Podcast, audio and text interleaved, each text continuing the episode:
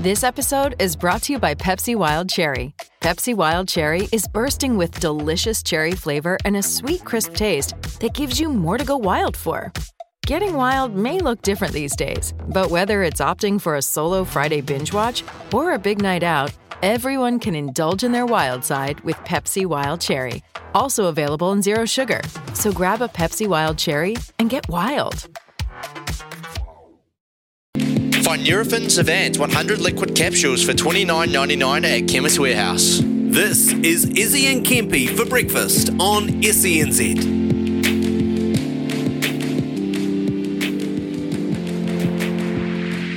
Wherever she goes, I go, we roll, we go. Flying over cities down to Rio, it's real, Love that I feel. Oh, nothing lasts forever, but I'm down for the minute, so just chill. Wherever she goes, I go, we roll, we go. Flying over cities down to Rio, it's real, Love that I feel. Oh, nothing lasts forever, but I'm down for the minute, so just chill.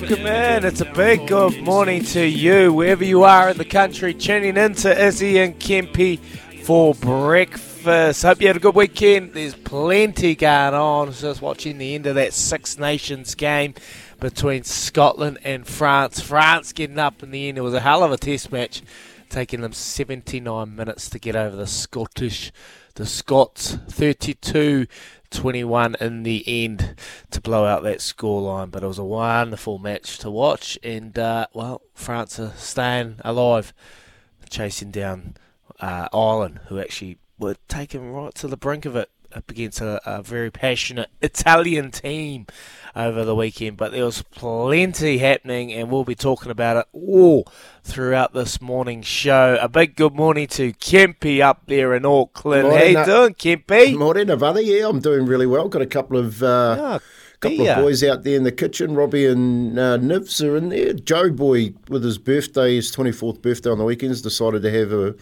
a lazy Monday off. And um, I don't know, I, d- I didn't know birthdays went for three days. Um, but yeah, he's obviously getting up or catching up on some sleep. But no, big weekend, mate. Big weekend across the board.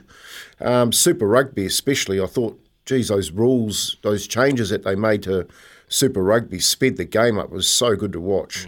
Um, yeah, and oh, six Group Ones is always a good day horse racing. So plenty of, uh, I'm pretty sure plenty of people got their pockets full on the weekend, uh, including yourself.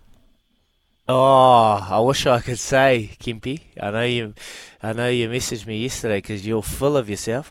But anyway, that's okay. I know you messaged me nice and early, you know, on a Sunday. I thought Kempy must be in a nice mood. Hey, mate, how'd your tips go over the weekend? Just asking for a friend. well, yeah, Kempy. Yeah, they didn't go too well again. But that's okay. That's okay. It was, you know, I can't keep up with the Oracle. Can't keep up with you, mate. You you, you had a great weekend of tipping, and it was an awesome weekend of a sport, and particularly the Super Rugby. And uh, wow, uh, it was hard. It was a tough old Friday. It was a tough old Friday for uh, Canterbury Crusader fans, for the Crusader fans. And you know what? I've taken my armour off.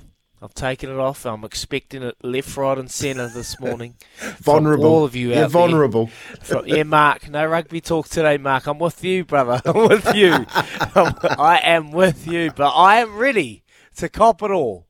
Send them. Double eight, double three. Send it through.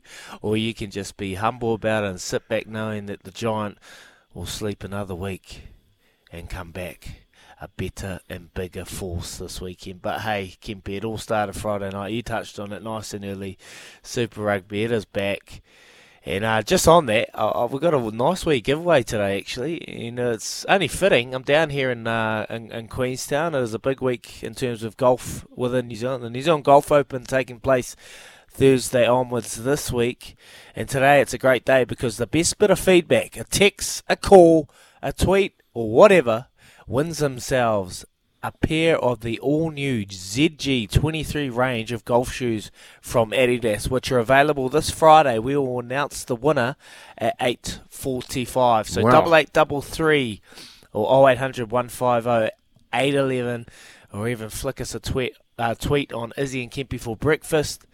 And uh, the best bit of feedback will win those shoes. I haven't even got a pair. I'm with Adidas Golf, and I haven't even got a pair. So hey, you'll even beat myself to get yourself a pair. So you know what to do. Give us your feedback. But Kempy, it was a great weekend to see Super Rugby back. Oh, I'm with you. I thought the laws, the the the, the ball and play, Speeding it up. you know, the open, the speed of the game. It actually worked a hell of a lot for teams.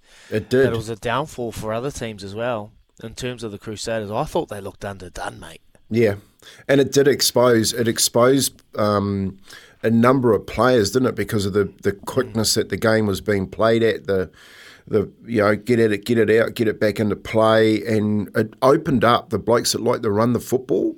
I thought Damian McKenzie was outstanding in that number ten jersey. So uh, right across the right across the board, I thought you know the Blues looked really good. Um, the Canes, you just those oh, only way to put my finger on it is those guys with real attacking ability. It seemed to work for them a hell of a lot better than it did for the teams that like to grind it out. And the Crusaders, you know, no one no one remembers the start of the season. They always remember the, the end of it. Um, Although they lost to the Chiefs, and the Chiefs were really happy. You could see they were fired up for it, especially Brodie Retallick. I thought he was, probably the best out there um, on the night, just the way that he was playing. I didn't know the big guy could move so he was so subtle on his good. feet. Um, but yeah, it was just a, a real good. I look, I I enjoy watching rugby, but I enjoy it when they open it up. And guys, you get to see guys' talent, uh, and there was a lot on show over the weekend. Uh, ru- ru- su- rugby, Super Rugby, it's going to be a real good competition. One I, hundred I percent. thought with Brodie Retallick, Kempy, I, I thought like over the last game, he come back from Japan. He he's just probably lacking that size and, and that you know ability to to make a, a difference in that contact era. On the weekend, he looks big, but he looks mobile. He looks very fit as well. So mm. his ability to get around the field that is his biggest asset. He's an absolute mongrel around the around the field, but he can move. He can get into positions to make a difference with ball in hand.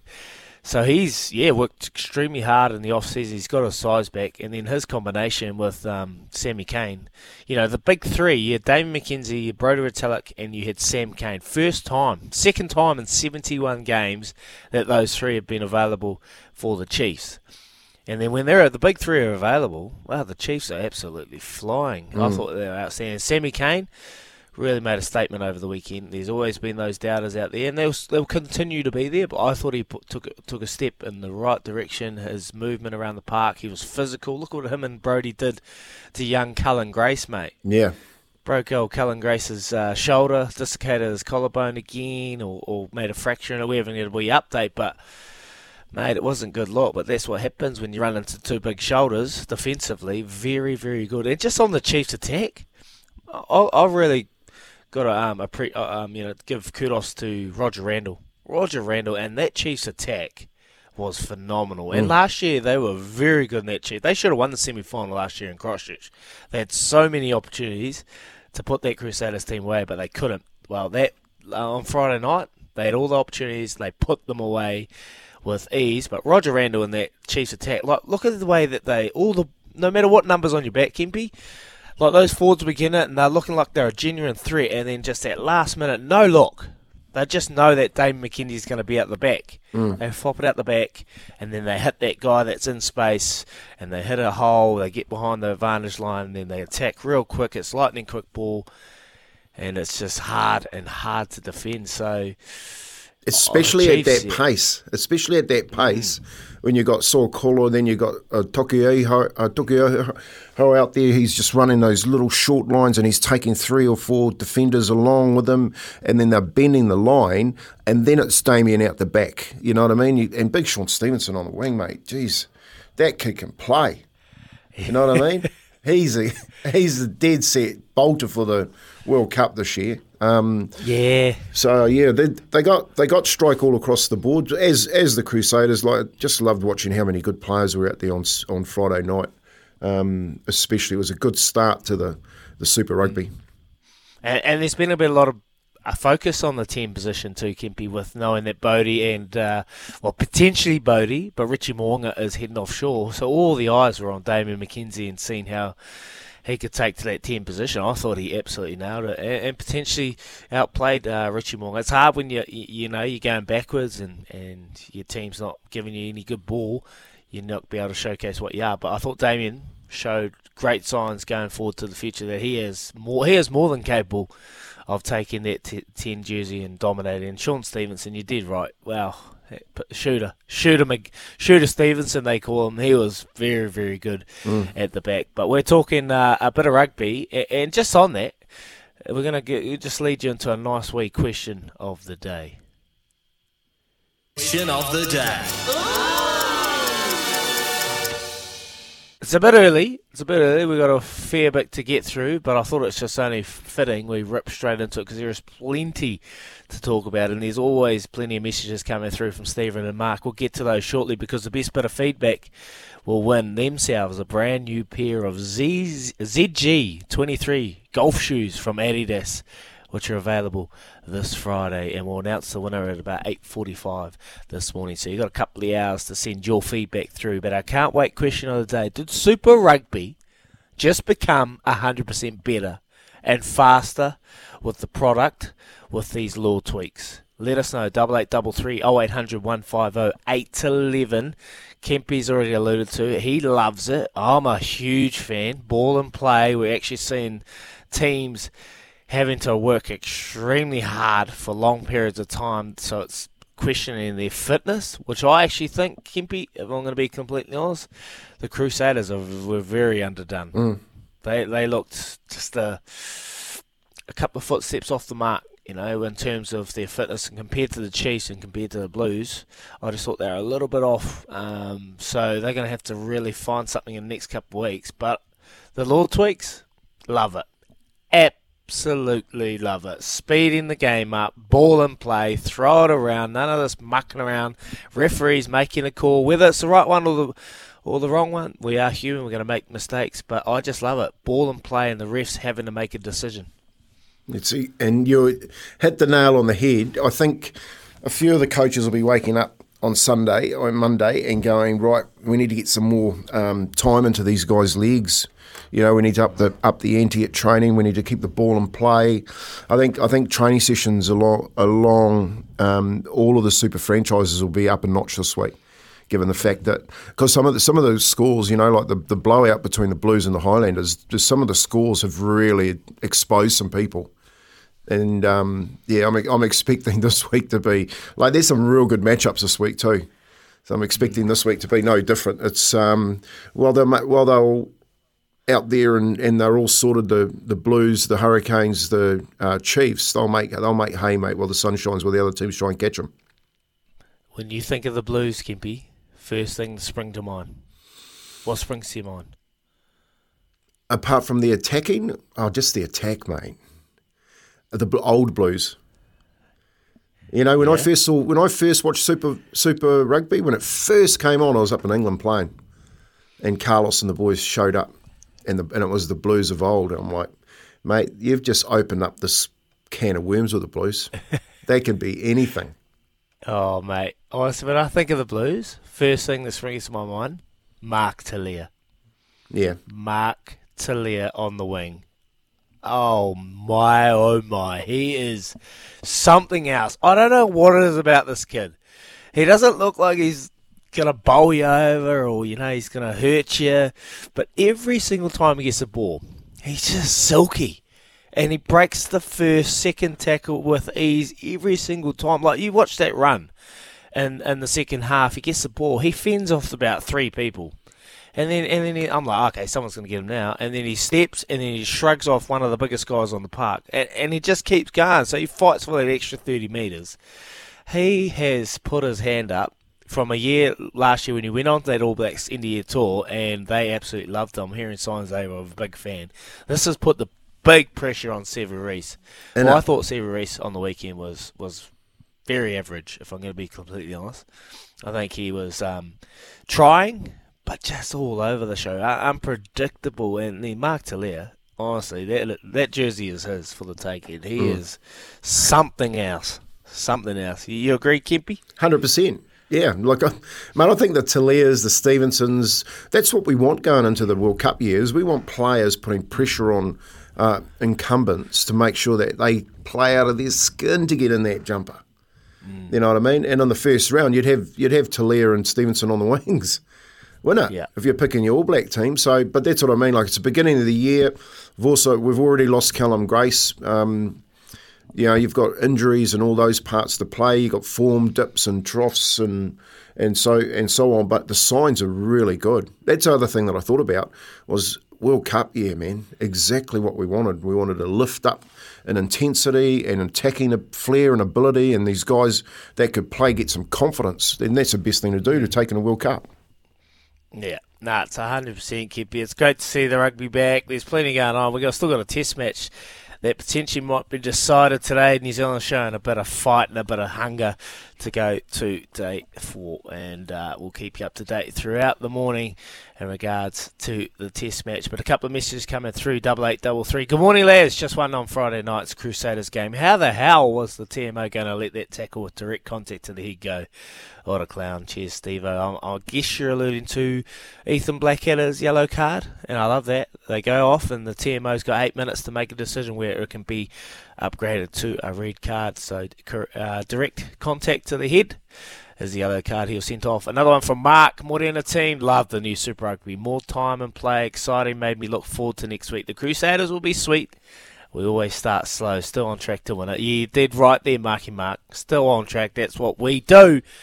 And uh, another one, best bit of feedback for golf shoes. Izzy is don't do what you did last time on the Charles Tour, and you should be sweet. Oh, hope not.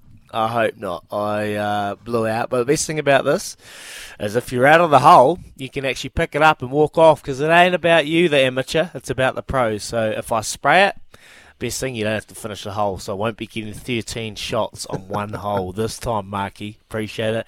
And Chris, how about those Chiefs? 13 plus.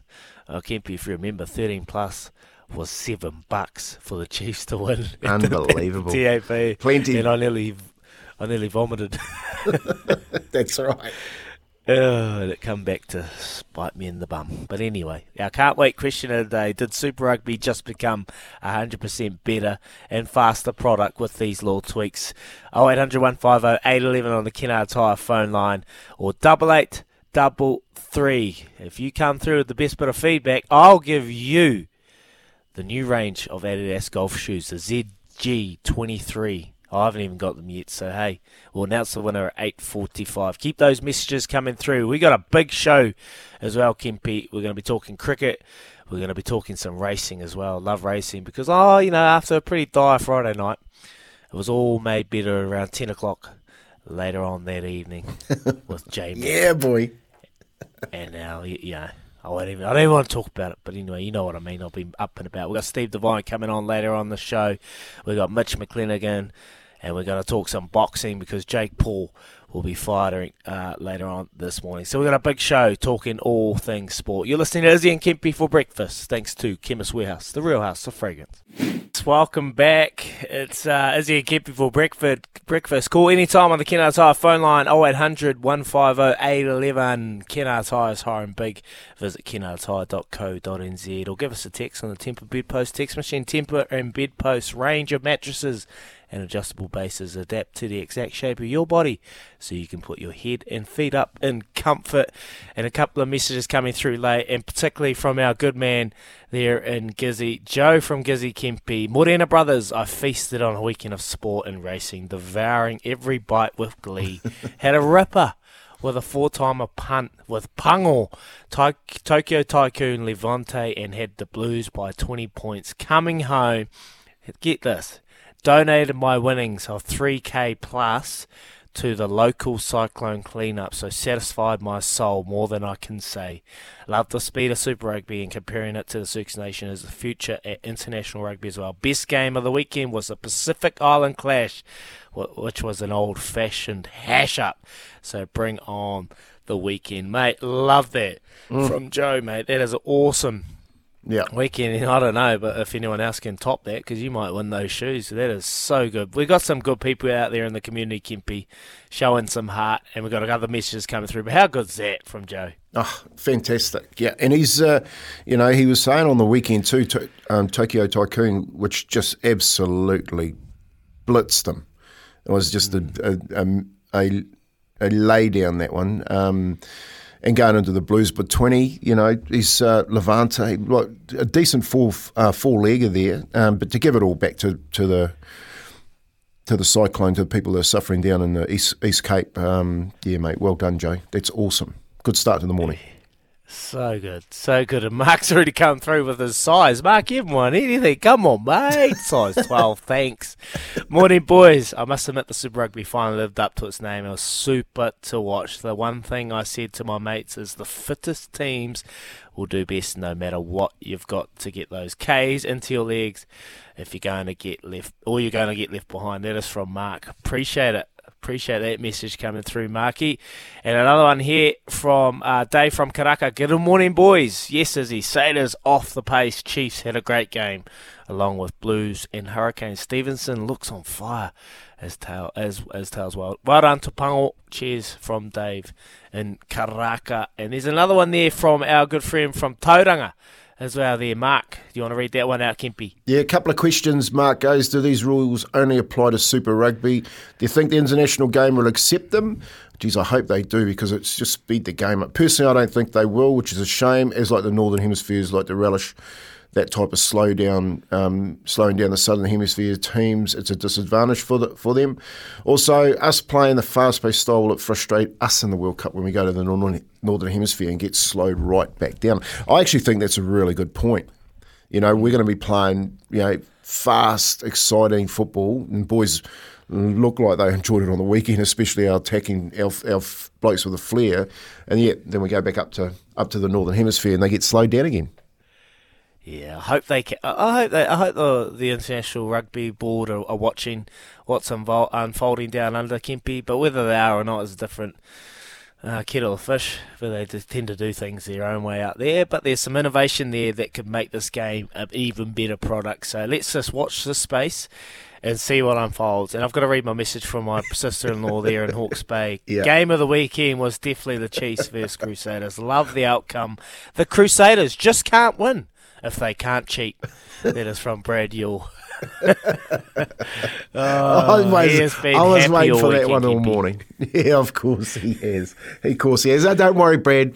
I gave Izzy a little uh, a little text yesterday morning on my walk just to just to remind him for a friend. I'm pretty sure that was you that I was reminding him. Well, how did his tips go on the weekend, especially that one on Friday night? Mind you, he got one, which is the main one, the one that got him paid. In Pongo getting home at um, Canterbury Park. So but the rest, oh my lord.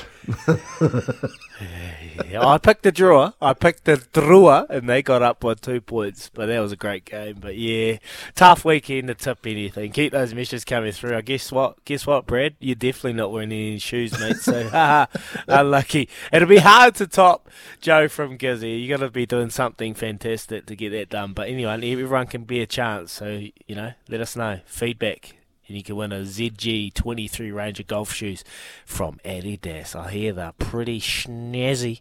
How good. We've got some headlines with Robbie coming up, and there's plenty as well. You can win yourself a chance to win a $50 TAB bonus bet at around eight, uh, 640 So 0800 150 811. But headlines coming up. Here's Aroha with the news for Kubota. Together we're shaping and building New Zealand.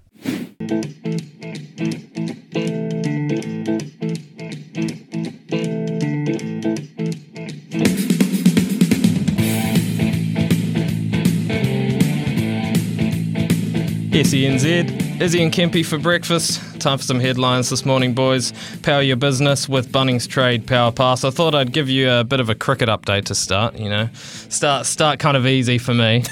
You know, f- first first cricket man. headlines. Yeah, so I'm going straight into some cricket with a bit of a recap of day three. Um, started the day. Black Caps 138 for 7, ended the innings on 209, thanks to Tim Southee's 73 off 49 balls, including 5 fours and 6 sixes. So 226 runs short of England's score. We got asked to bat again, and thank goodness for New Zealand cricket fans, we actually formed a partnership at the top of the order for the first time in who knows how long. And the wickets falling being Conway, caught Pope, bowled Leach for 61, Latham LBW to Joe Root for 83, and Will Young bowled by Jack Leach for 8. And then Kane Williamson and Henry Nicholls ultimately set up shop, but I guess you could say it worked. And we finished day three on 202 for 3. Williamson 25 not out of 81 balls, and Nicholls 18 not out of 70 balls. Williamson also is just three runs behind Ross Taylor for the most all time test runs for New Zealand. So fingers crossed we might just see a bit of history today. Uh, also in the history books, Tom Latham became the seventh New Zealander to pass 5,000 test runs, and this is what he had to say. No, it certainly wasn't in my mind. I didn't uh, didn't know how many I needed to get to that point. But um, I guess yeah, you look at the some of the names that are on that list, and uh, certainly very proud to uh, I guess to, to have that many runs. I think uh, you know when I first started, I think you said nine years ago. I probably would- wouldn't envision myself being on that list. So um, you know, hopefully there's a few more, few more left in me. But um, yeah, it's obviously a, a proud moment uh, for me today.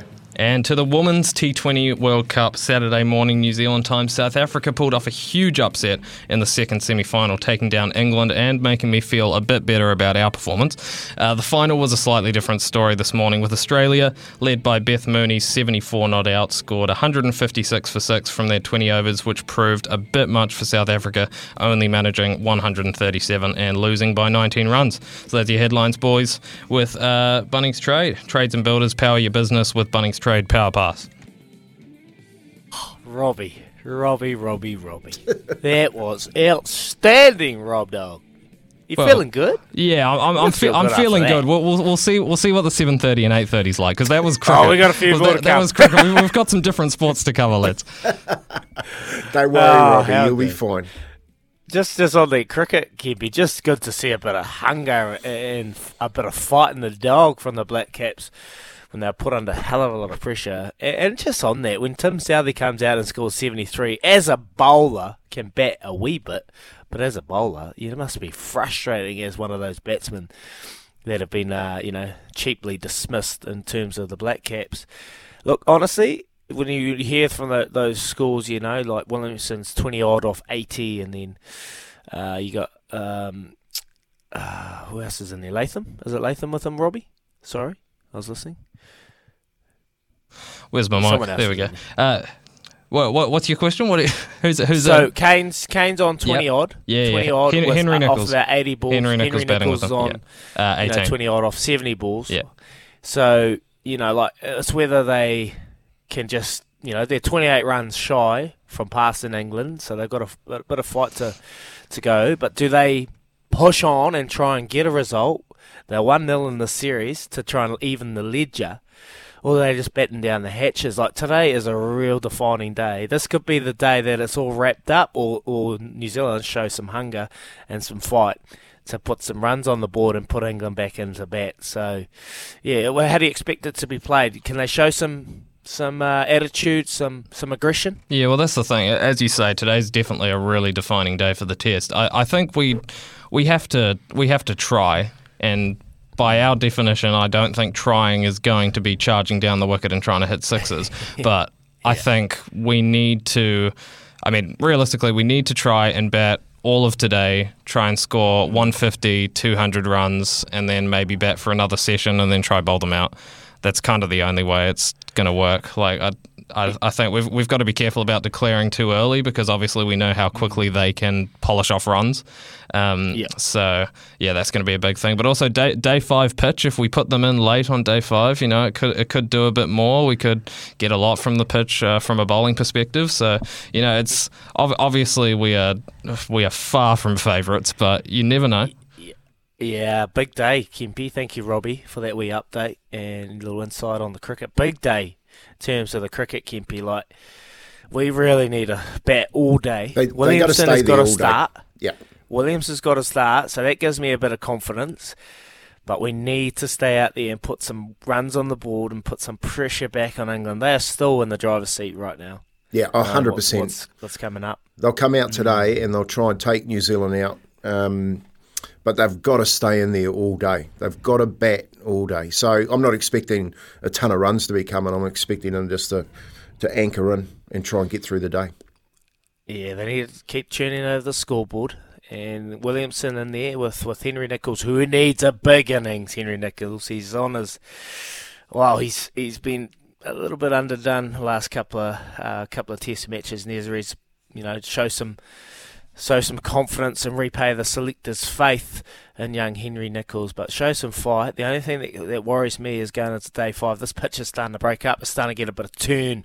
We've got Michael Bracewell in there, but is there anyone else that can offer a, maybe a little bit of turn? Because spinners are going to be big.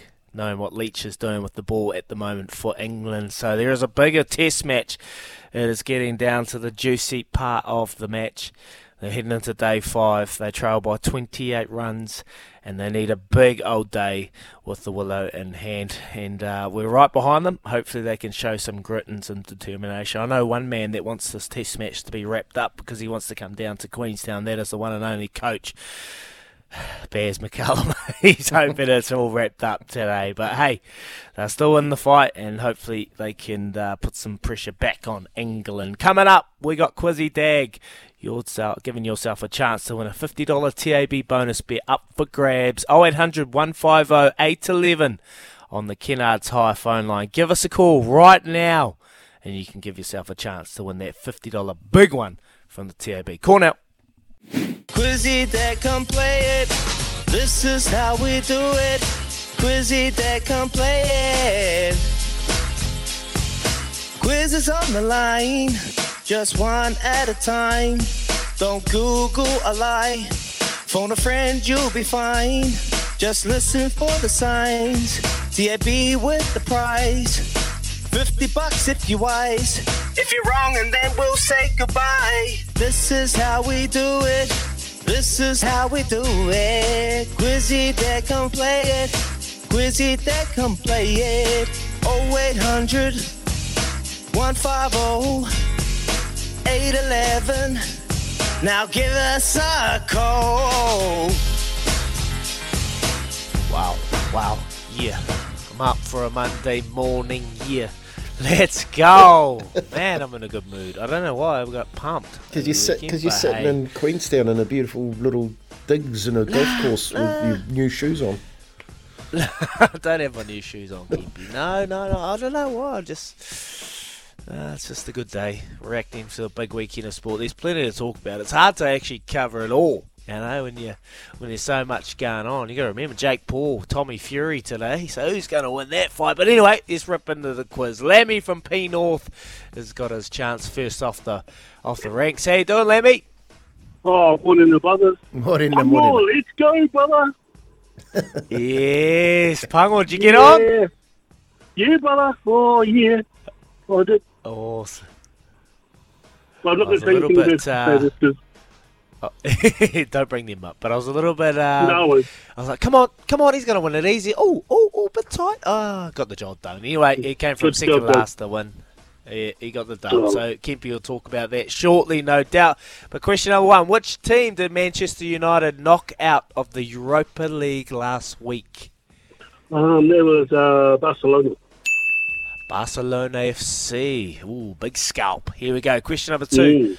Who did the Sacramento Kings big beat over the weekend in the second highest scoring game in NBA history? Oh, God. Um, was it uh, the LA Clippers? It was the Clippers. Score finished 176 to 175 in double overtime. What a scoreline! I had to take. I had to have two looks at that. I was like, "Wow, that's a big score." I wonder what the record is. Robbie, if you can find that record, that'd be awesome. Question number three: Who scored the most points for the Blues in their 60-20 romping of the Highlanders? Oh, God. Um, I tell you, some, uh, three tries because the thing. Three. Marculia? Two. Mark Oh, is incorrect. Sorry, Lemmy. Okay, Appreciate your call, brother. Thanks, guys. Have a good day. We'll go to Mark from Tauranga. Marky Mark. How you doing? Good boys. I've got no idea either. Um, There's only one guy that can score that many points in a rugby team. Yeah. Just think Was about it. Bodie? Put- yeah. Yeah, Bodie Barrett. Yeah, yeah. It's hard to go away from a goal kicker. Yeah. It's hard to go I away from the remember goal whether he was kicker. Unless you're first or not. scoring six tries to Lear, and that's 30 points. But the goal kicker. Yeah, Beauden Barrett scored 25. Well done, Mark. Question number four. Linus Ullmark became the eighth different goalie to score a goal in the NHL history in NHL history on Saturday. Which team does he play for? no idea. So we'll go for the Kings. The Kings is incorrect. Sorry, Marky. Have a good day, boys. mate. Appreciate your call, brother. Timmy from Christchurch. Timmy, how you doing? Good, thanks, mate. How we doing? Oh, yeah, good. I've got no idea either. Good, Um, have you got a clue, Kempy? Baked beans, baby. Bruins?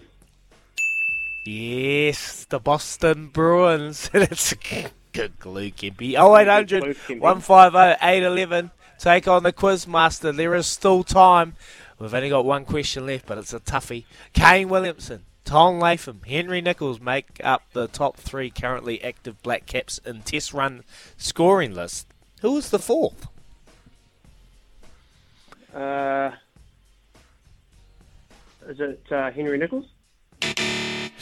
Henry Nicholls is incorrect. This is a doozy. Well done, Robbie. No, it's not Henry Nicholls. Thank you very much, Timmy. Have a good day, mate. We're going to go to Brenton from Auckland. How you doing, Brenton? How you going, brother? Ah, good, brother. Yeah, good to hear your good, brother. voice. Where you been, mate? Where you been? Yes. I've been calling, mate. Been calling. Oh, sorry, I just haven't heard your Just- dulcet just, uh, tones for a wee uh, while. Oh, there's too many good good players out there now, mate. Got to get, get down the list. Don't, don't get a chance All to have well, this is- have me, uh, This is your chance. This is your chance. Don't disappoint. Kane Williamson, Tom Latham, Henry Nicholls make up the top three currently active Black Caps in Test run scoring list. Who is the fourth? you have a clue, Kempy? I don't actually know. Uh, He said it. Yeah, I'll give you a clue. He's whacked a de- decent one the last time he batted. Uh, Tim Southee. Tim Southee is correct. you wouldn't believe yeah. it. You wouldn't believe it. But Tim is fourth on that list. Well done, Timmy Southee. Well done to you, Brenton. Fifty dollar TAB Cheers, bet brother. coming your way, brother. Good luck with whatever Thanks, you put mate. that on. Yep. Awesome. There Cheers, is bud. Brenton winning the Quizzy Dag for our Monday morning. Coming up, we got our love racing, the Oracle. He is back. Minutes set. in front. Levante, he's releasing her on the outside, coming quickly. La Creek fights hard, then chase over on the inside. Here it is, Levante. La Creek won't sit down, but it is Levante. She's about a length in front now, and she's shooting for another Group One. La Creek tries really hard, but Levante to the line. Levante soft in the finish. La Creek chasing. Then we Yes, Levante made it look all too easy with a Group 1 win in the El Cheapos Weight for Age Classic in Otaki on the weekend. She's so good. That's her fourth Group 1 is. How good would it be uh, to own that? The Ken and Bev Kelso train fully. And uh, they'll meet up and have a look at what's next, but it's possible that they'll travel to Aussie for the autumn features. But we've Twice got as this. special, and Pungo is slogging this out. Pungo having a devil of time to get past. He levels. He gets there. Pungo right on the post, I think, has just arrived and won. Nom de Plume's the leader. Manafeet won't sit down. It is Nom de Plume. She'll do the job. Islington Lass down to the line, though, a promising type, and she'll win from Tommy Darlington County and Liffey. That's uh, Well, if you were a smart punter and you were listening on Friday, you just made plenty because all you had to do was multi those three morals up from Izzy, myself, and Louis on Friday. Pongo into Nom de Plume into Islington Lass would have got you plenty, would have filled your pockets uh, on the weekend. But it was a good week had by all. Good weekend, actually. Some nice. Uh, Joe picked out uh, uh, Tokyo Tycoon for us in the Matamata slipper. Um, he he actually told us to, to put the quinella on that. It only, you know, when you asked what it would pay, it only paid a dollar seventy. The quinella in that one, so you wouldn't got paid plenty. But uh, the boys they did pretty well coming up on Friday with three very good horses to go out there. Central Districts, Nom de Plume, uh, Islington Lass, and your boy, uh, of course, Pongo was a good one. Is he? I stayed up and watched that. Um, got you plenty. So lots of racing around the country this week from Auckland all the way down to the deep south. We'll have a look at those for you over the next couple of days. But just remember, uh, this is your Love Racing update. We'll come back to you. The Grand Tour Racing Festival's coming to you. Call anytime, Kennards Hire phone line 0800 150 811. Eat, drink, and get racing. Round up your crew and book now at thegrandtour.nz. Beautiful, Kempy. Thank you for that little update. Yeah, it made my Friday night a wee bit better when Pungal got up. Yeah, it didn't start too well. Still got a lot to learn in that race game, but uh, settled well and got the win. So, so happy. Steve Devine coming up talking Super Rugby. Here's Aroha with the news for Kubota. Together we're shaping and building New Zealand. Yes, good morning, Aotearoa. You're listening to Izzy and Kempy for breakfast. It is four minutes past the hour, seven o'clock, and uh, we have a good show for you up this morning. Coming up, we're talking to Steve Devine, Super Rugby, to get his thoughts on the first round, and then at 7.40 we're going to talk to Christopher Walker out of the UK about this Tommy Fury and Jake Paul. Does Jake Paul pay him off or not? Who knows? That's coming up at 7.40. Uh, after 8, we'll talk to Mitch McClenaghan also about the cricket and day 4, whether or not the Black Caps can bat out the day. We're hoping that they can. And of course at 8.40, one lucky punter will pick themselves up a pair of Adidas golf shoes, courtesy of Adidas. So you've got to stay tuned in for that. And that goes to the person with the best text. And Joe's got a really good one that's coming here. It's going to be hard to beat. But get texting on the Tempur Bedpost text machine, double eight double three, or even if you've got something you want to chat to us, double oh eight hundred.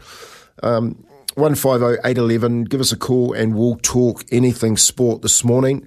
Uh, yep, it's been a good morning so far. We've got uh, Big Izzy sitting down in Queenstown at the moment for the New Zealand Golf Open. He's uh, down there trying out his new shoes, his new clubs, everything new.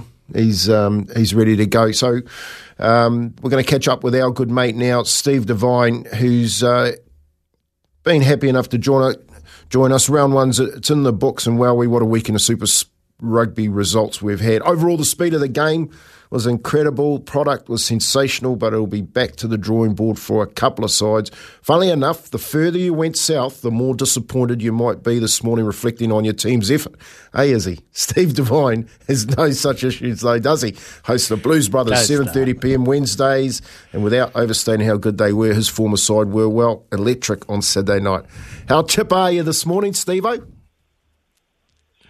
Uh, well, it's not raining as well, so I mean it's, uh, it's a pretty good start up here at Auckland. Um, no, mate. Uh, yeah, they, they they they were the scoreline. I think uh, helped them. I, I think there's plenty left in the bank. That's the that was my impression. They I don't think they're as happy as they could have been, and um, but yeah, there's certainly there's certainly more to come. I didn't think they played as well as they possibly could have. Oh, Steve, some damning comments here regarding the Blues. Everyone can look at the scoreline, sixty to twenty, and just think, okay, they were, uh, you know, just untouchable throughout. But what, what, what are the work-ons for you in terms of that Blues outfit to really uh, solidify their top, uh, position at top? Um, I, th- I I think for you know there's there's probably a, a 20 minute period in that first half. They sort of fell asleep a little bit. They um, you know they, it was pretty stop starty. They they really can, didn't control uh, the speed of their own ball. There wasn't consistent ball at ruck time for them. They, you know, there were some pretty big traits of last year where they were able to get the ball and hang on to it for long periods. And um, I, yeah, I think they struggled at times. It wasn't. You know, just to me, watching it, I didn't think it was as good as they have played, um, which is which is good news course, there's plenty more to come, and it's only the start of the season. You'd probably expect that. So, um, yeah, I, I was I was happy with the scoreline, and um, you know, w- when they get those turnovers, if they're able to get a turnovers from downfield, they're, they're electric and they really lit up the field, which is good to see. But I, I think when we got ball in hand, we can we can be a little bit better still. Hey, Steve, what, what do you make of the rule changes? You know, obviously speeding the game up is one thing, but what, what did you make of them? What was what what's your ta- um, take homes from it? Yeah, listen, the rule changes for me, uh, they're not really that big of a deal. Like, I, if they were serious about speeding up the game, they, they deal with um, the injury issue. I think most teams put a person down injured uh, when they really need a rest, and that stops the game. I, for me, the, the one I would have just changed straight away was if you got someone down who can't do a scrum or someone down who can't do a line out, it's just a free free kick to the other team, and, and, and away the game goes. I, um, you know, we might save five seconds taking a shot of goal here and there, and um, and those sorts of things. I, you know, multiple collapse scrums or just it's a free kick to the other team. If you can't set a scrum, it's a free kick to the other team, and, and, and on we go. I think I think that's the more change that needs to happen. Um, it's just too easy for an opposition team to throw down a hooker or throw down a, a prop, and, and the whole game's got to stop while um, someone gets their breath back. I, I- I think that's that's where it should go, and um, that's you know when there's a try, there's a stoppage in play anyway. On, on another five seconds for you know saving five seconds there for someone to have a shot at goal, it's not really going to speed the game up as such. Yeah, they'll need to keep the spotlight on that because most teams will try and find ways to find a way for their big boys to have a breather. And knowing that the game is sped up, they'll push the laws right to the brink. So the referees will need to be all over that. When you think of this this Blues outfit, the first name that springs to mind is a player that, well, he's obviously in the outside. They played in the outside, so I'm, I'm keeping a real uh, uh, look at this player. Mark Telea has hasn't shown signs of slowing down. Like he was phenomenal on the weekend. I, I was talking to a lot of pundits yesterday down here uh, around home, and I was thinking Mark Telea, Mark Telea, but then they were throwing out chat like, oh, he, he plays only one position. But I do not see that as a problem. Mark Telea will have to be the form winger in in, in, in the country at the moment by by a long way. Uh, you know, thoughts on, on Mark and, and how he's transitioned from a break right into Super Rugby and just showing no signs of slowing down. I, I think that was probably one of the more dominant performances we've seen in Super Rugby history on on Saturday night. I mean, he probably beat 30 players himself and, ran for a couple of hundred metres. So, um, mate, it was a phenomenal performance. And, and to be honest, you you know, he, he, he was doing it last year. He did it at the end of season two for the All Blacks. Um, Yeah, you, gee, you, you got to you got to throw your hat off and say there's a whole lot of wingers in the country now. You've got to chase them because with a performance like that, that was um, you know that was well that was world world class. Yeah, he was world class. 13 defenders, over 200 metres made, and uh, two tries to boot as well. He is absolute flying, putting the pressure on the All Black selectors and in te- terms of Sevu Reece. Let's flick to Friday night, mate. The Chiefs smashing the Crusaders. You never write the Crusaders off, but they looked a little bit undone. You think of teams that were looking for opportunities to take a breather. I thought the Crusaders were, were just a, a hop off, the, you know, just a little step off it, and they just uh, were a little bit underdone, I felt, in terms of uh, their performance, but the Chiefs were phenomenal as well.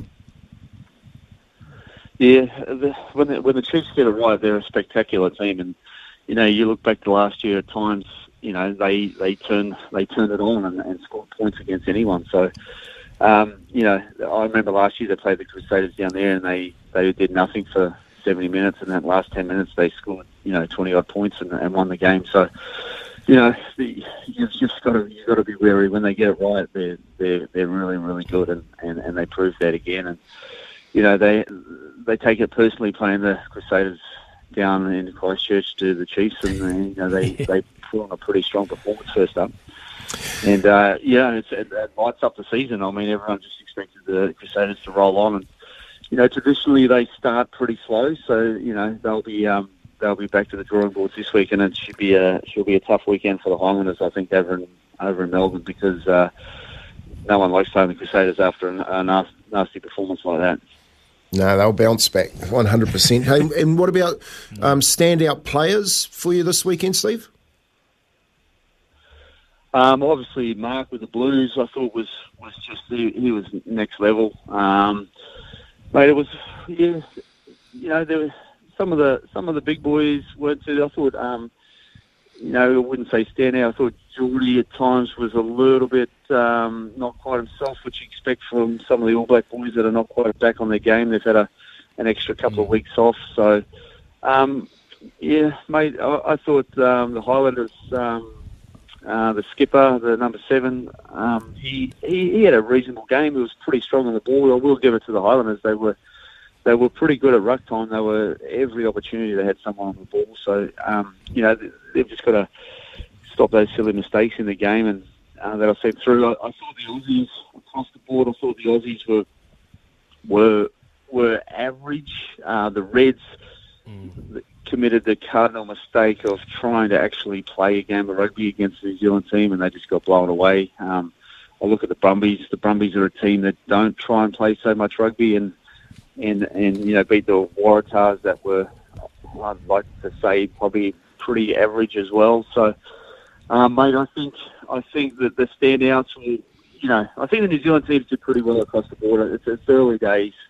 Um, they, you know, they they have that flair. They have that uh, when they turn it on and get it right, they really can play some entertaining rugby, and that's that was the Hurricanes, that was the Chiefs, and that was the Blues for the weekend for me.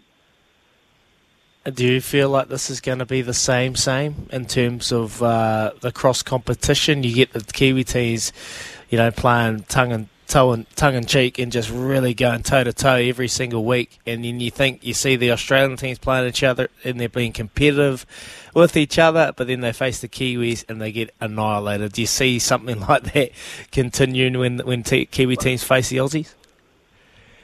I, I, I do if yeah they try and play that high tempo game and uh, I mean I look at the Brumbies and the, the Brumbies are a little bit more structured and they don't they try and play the Northern Hemisphere style. They they wait for their opportunities. They kick for a line out or they kick for a penalty shot and build some scoreboard pressure. So the Brumbies for me uh, will be um, the Brumbies for me will be the Aussie pick of the Aussie teams if if they continue to play the way they are. I know the Reds can they the Reds this year they just want to have fun. Of, of um, they just want to play. They prefer to lose uh, playing their style than uh, than win ugly. So um, I think we're going to see some entertaining for the Reds when they get it right. They'll go pretty good. But um, yeah, the Brumbies for me, they're just going to play that boring rugby, and uh, they will be the threat um, when they get it.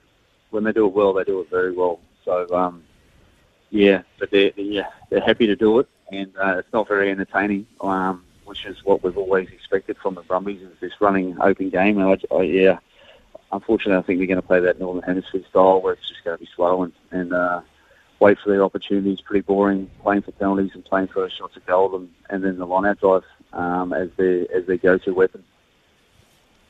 Oh, well, we got to ask you the question of, of scrum halves, and we had uh, two of the probably premier halfbacks out of the game. You got uh, TJ Perenara, he's injured at the moment. You got Aaron Smith, who's on a wee sabbatical. So halfbacks, in terms of halfbacks, who who really surprised you on the weekend, and who do you think really took the baton of the premier halfback after round? We're only one round in, but you know you would have seen you've been watching the halfbacks closely over the weekend. Yeah, I thought um, Finlay Christie was solid as always. He um, his speed to the ruck, his clearance of the ball was was pretty good. Um, he backed up well, uh, was around the field, he was everywhere. So, um, and also Fakatava, um, you know, first game back from a from a pretty nasty knee injury. He, he didn't have surgery and has just gone the rehab uh, route, and um, I thought he was pretty good. He's got to be maybe the best running halfback we've got in the game. He, he likes to have his hands on the ball. Possibly at time he overplayed his hand a little bit, but um, you know that'll come. Uh, they didn't go forward well, the Highlanders, so he, you know, he was still running and, and, and providing options sort of behind a, a pack that was going backwards a little bit. So, uh, mate, he so just a great other option is Fakatava. Like we have Aaron Smith um, passing the ball well and clearly and fast, and Christie does something similar. Brad Weber also does, you know, something similar, and then and then we have Fakatava who who's not that. He's he's the Plan B option of we have a you know another loose forward out there, almost running the ball around the around the rucks and picking off the slow forwards, and um, he does it very well. So with Fakatava, just quickly before you go, with Fakatava, like I love how he just plays with a free spirit. He doesn't really. It, it looks like he's very unstructured. Sometimes you don't even know what Fakatava. I don't think he knows what he's going to do. But if you're trying to coach that, do you just take the shackles off and let him play how he's playing, or would you like to see a little bit of uh, uh, control in his game? Um, I think you just gotta you gotta work around it. You can't, you, you know, if you if you're stifling too much, he's just going to end up like the other all the other halfbacks, and you know that's not what, what you really want. You've just got to your players have got to be aware that he's he's probably going to run from the from the back of the ruck more times than not. He's going to look for little options. So, you know, you got to instead of your forward standing wide, getting ready from a wider pass, you just got to be aware that they're going to have to truck in and and uh, help in and around the ruck a little bit more if he gets caught. Um, run those offloads off him rather than, than standing wide and trying to run offloads off a off a prop first receiver. You just you just got to be aware that you're going to have to um, take your running lines off your nine. That's going to be moving a little bit, which is you know it's not it's not hard, but I, I guess when he um, you know late late in the matches when he starts to do it, it gets a bit harder for the forwards who are, you know a bit a bit tighter. Um, but yeah, great great opportunity for you know Frizell and those bigger boys to just to just carve some yards off off a nine that's going to hold the defence a little bit for you. Uh, he's a great he's a great option, and um, you know, was, last year got his chance with the All Blacks and against you know the best team in the world, Ireland, and and it, you know it wasn't easy for him, and they've got a very good uh, defensive line, but I. I think if he can get a little bit more game time, particularly in that black jumper, he's gonna he's gonna provide something that um, you know World Rugby hasn't seen for a little while, and that's a, like a, a really dominant, hard running uh, number nine. Yeah, he's tough. He's tough as anything. You don't want to run it straight at, at uh, little Folau Fakatava. He'll snap you in half. But it's, uh, appreciate your time, Steve Devine, talking Super Rugby round one. He's a happy man because the Blues have got off to a banging start, 60 to 20 over the Highlanders. Appreciate your time, mate. Thanks so much. Have a good day. Cheers, boys. Catch you later.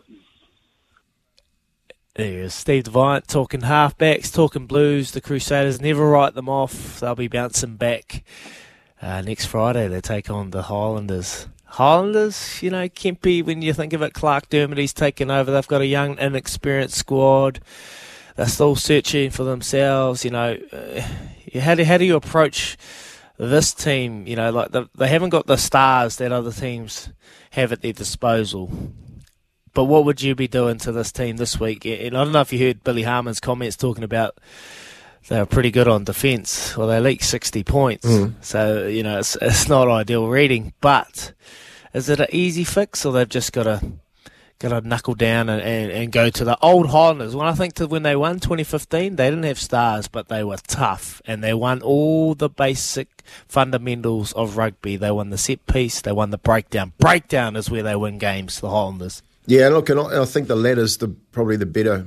Where you say they've got to stick to what they, they know they've worked at all, all off season, and although they're coming ag- against the red hot Blues side, uh, it ain't going to get any easier. When you look at the sides, you know the Chiefs, uh, the Crusaders, with all the, the talent that they have stacked in their teams, but you know they'll get their they'll get their um, desserts when they you know they've got those Aussies to play. Um, and I'm pretty sure there's going to be a couple of games where they'll go back to what you just said. They know best is get down and dirty and start grinding out some wins. Yeah, I loved hearing his comments regarding Australia as well. Aussie, Look, I hate to say it, but I hope they can be competitive, but I can't see it happening when the Kiwi teams go across the ditch or they come over. Uh, other than the Brumbies, I can't see anyone else being uh, really competitive. You know, I picked the Breads because I was just hoping that Brad Thorn could really get them going, but they couldn't. They got pumped from the Hurricanes, who won their first game in Super Rugby. Get this for the last couple of years. They've lost every time they've started the season. So they've got off to a winning start. So Jason Holland is a very, very happy man. That was uh, Super Rugby, Kempy. Love talking a bit of that. Plenty coming up. We got some cricket. We got some boxing. And there's plenty to debate. Double eight, double three on the Tempur Bedpost text machine or 0800 150 811 on the Kennards Hire phone line. If you have any opinion or anything you want to voice, you can come through and have a chat to Kempy and myself. Regarding Kempy, we got off the back fence coming up. You're listening to Izzy and Kempy for breakfast, thanks to Chemist Warehouse, the real house of fragrance.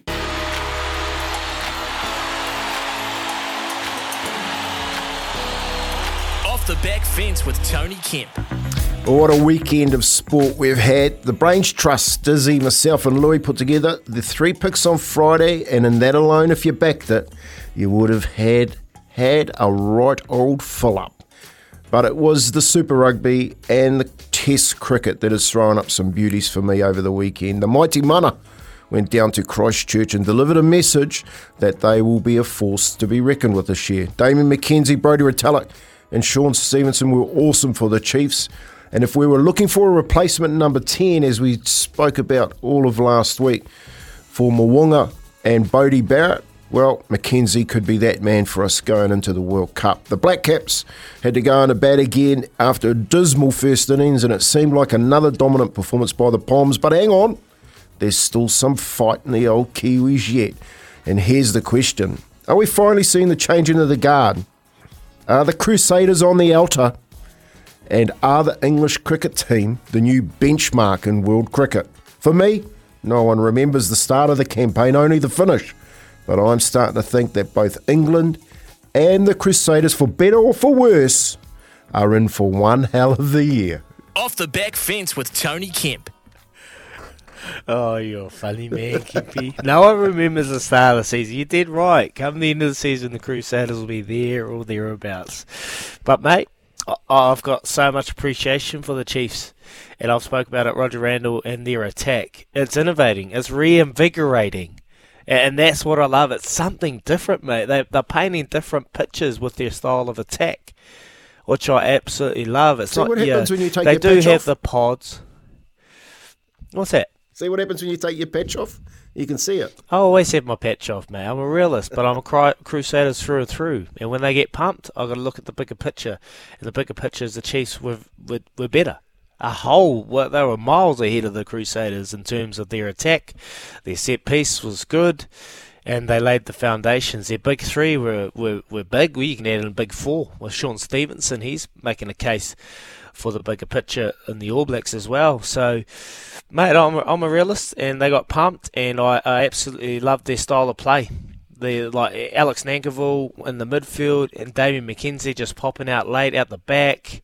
You got Tupou Vaa'i, who was devastating through that middle of the area. You got Samisoni Taukei'aho, who's putting his stamp on that hooker role. Man, honestly, I, know, I know, good teams when I see them, and Chiefs, they are a good team. They are a good team, and they uh, will be there come the end of the year. I'll never write the Crusaders off. They started sloppy, and they'll be staring in the mirror plenty over the weekend, and uh, hopefully can get a resurgence come next Friday at the Highlanders despise. Sorry. Sorry, Highlanders fans. I'm a Highlanders second fan, so there you go. I'll be a good game. Be a good game. I'll have a, a foot in each team next Friday, and this Friday night when the Crusaders take on the Landers. And just on that punting, Kempy, well, I don't get paid because I got too much going on in my mind, and I tend to tip and punt the wrong one. I had in secret, which uh, got pipped at the line. J Ah, Mac got got rolled rolled the on the one over in Australia. Mm. Yeah, I thought, oh yeah, he's coming the inside, showed a bit of turn of foot, and then just got pipped at the line. And I had Anamoe, which was good, and then I had Rockin' Horse for a place. Well, that was nowhere to be seen. So I can't punt them and I can't tip them, so I just might as well stay off them and just enjoy Pungle when it gets to the treats in the end. Thank you so much for that off the back fence. Is this a changing of the guard in terms of, of uh, Super Rugby for the Chiefs and Crusaders? And the uh, Black Caps. That was Kempy's question from his off the back fence. Send us your feedback, send us your opinion, because we haven't given away the shoes just yet for Adidas ZG23. In fact, Ranger golf shoes. We haven't given them away to Joe just yet. We got 8:45. We're going to announce the winner. So keep that feedback coming through. And keep your messages in terms of the sport. He got some headlines with Robbie coming up. He nailed the first part of headlines. Let's see what Robbie's got next. But before then, here's Aroha with the news for Kubota. Together we're shaping and building New Zealand.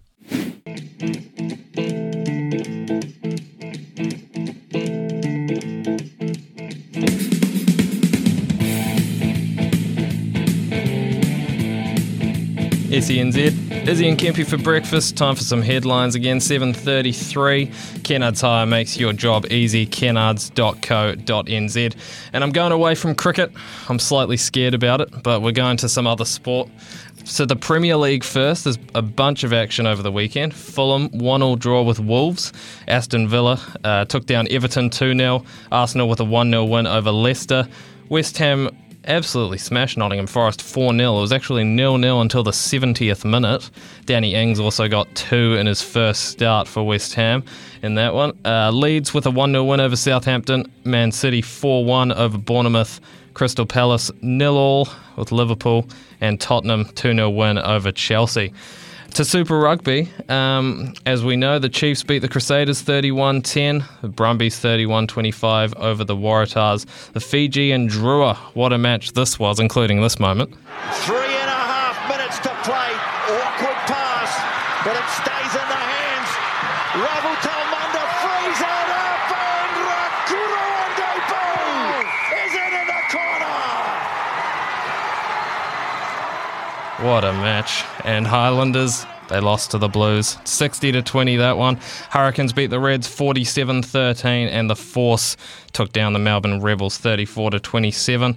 Um, also, another interesting in those Super Rugby games is that uh, it was announced that $500 per point was going to be donated to the Red Cross uh, Cyclone Disaster Fund, which. Uh, which is a great initiative, but there were some high scoring games over the weekend. so, uh, yeah, 60 to 20, 47 to 13.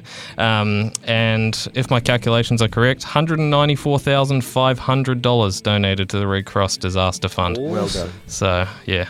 A lot of money there, and it's a great it's a great initiative. Time for a choices flooring poll as well, lads. Uh, see your floor change in an instant with Roomview, and our choices flooring poll today. What was the performance of the weekend? Got a theme going here. Was it the Chiefs' demo job?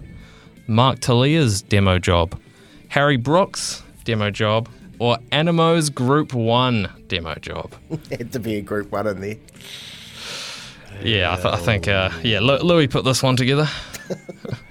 That's you- good. you That's good. I, I, uh, I like that. I like that. And just on that, uh, Super Rugby Aupiki uh, took place over the weekend too, and Matatu got their first win of, of their um, well their campaign. Uh, they started last year. They didn't win a game. And then they got their first win this year, so they beat the Blues in Dunedin. So well done to them. They were raising money for Red Cross as well. So there'll be over 200,000 from that first weekend that which will be donated to the Red Cross. I was talking to Colin Mansbridge about that. I said, where does the money come from? And he said, well, we've just got some fantastic sponsors that are a part of each union that are going to come through and stump up that money. So, well done to all those sponsors that are digging deep into their pockets and raising money for the Red Cross, and for people that have been affected from the cyclone. Uh, that weekend, I have to be the Chiefs, wouldn't it? I have to be the Chiefs. Domination of the Crusaders. You know, a first round, two teams. It was like a, uh, you know, uh, origin-like kind of match, and the Chiefs went down to Canterbury Land, Christchurch, which not many teams do, and dominated them, kept them scoreless to 10 points in that second half, and I think that's where you got to put the spotlight on, is that scoreless in the second half, Kempy. So for me, it would have to be the Chiefs' demo job. Yeah, I look. I can, though Mark Telea um, was outstanding. I think there was a number of outstanding players across the com- competition. Harry Brooks, yeah. Anamoe, well, who can beat Anamoe? Did you watch that Group One win? That was just outstanding. Yeah. But for me, Friday, Honestly, Friday night, horse. oh, that horse is crazy. I, I, I would go Chiefs demo job, um, hundred percent. The the other one, mate, I could I couldn't go past Anamoe. Anamoe's in just an absolute beast at the moment. It's winning everything. It, it um, I don't uh, I don't know what happened there when when it went across the line, but it went across the line in a canter. You know, there's plenty more to come from that that beautiful looking Group One horse. So, um, but for me, is Chiefs demo on, Cru- on the Crusaders. Good start to the comp. Beautiful, yep.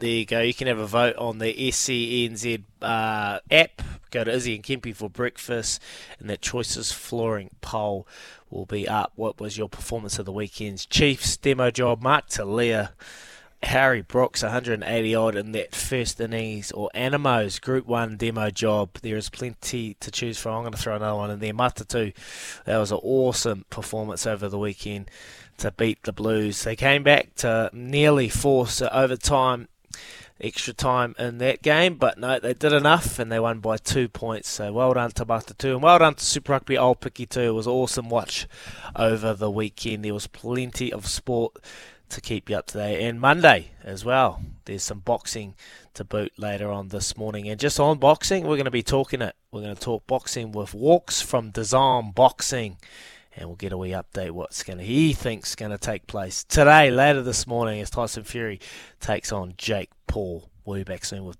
walks.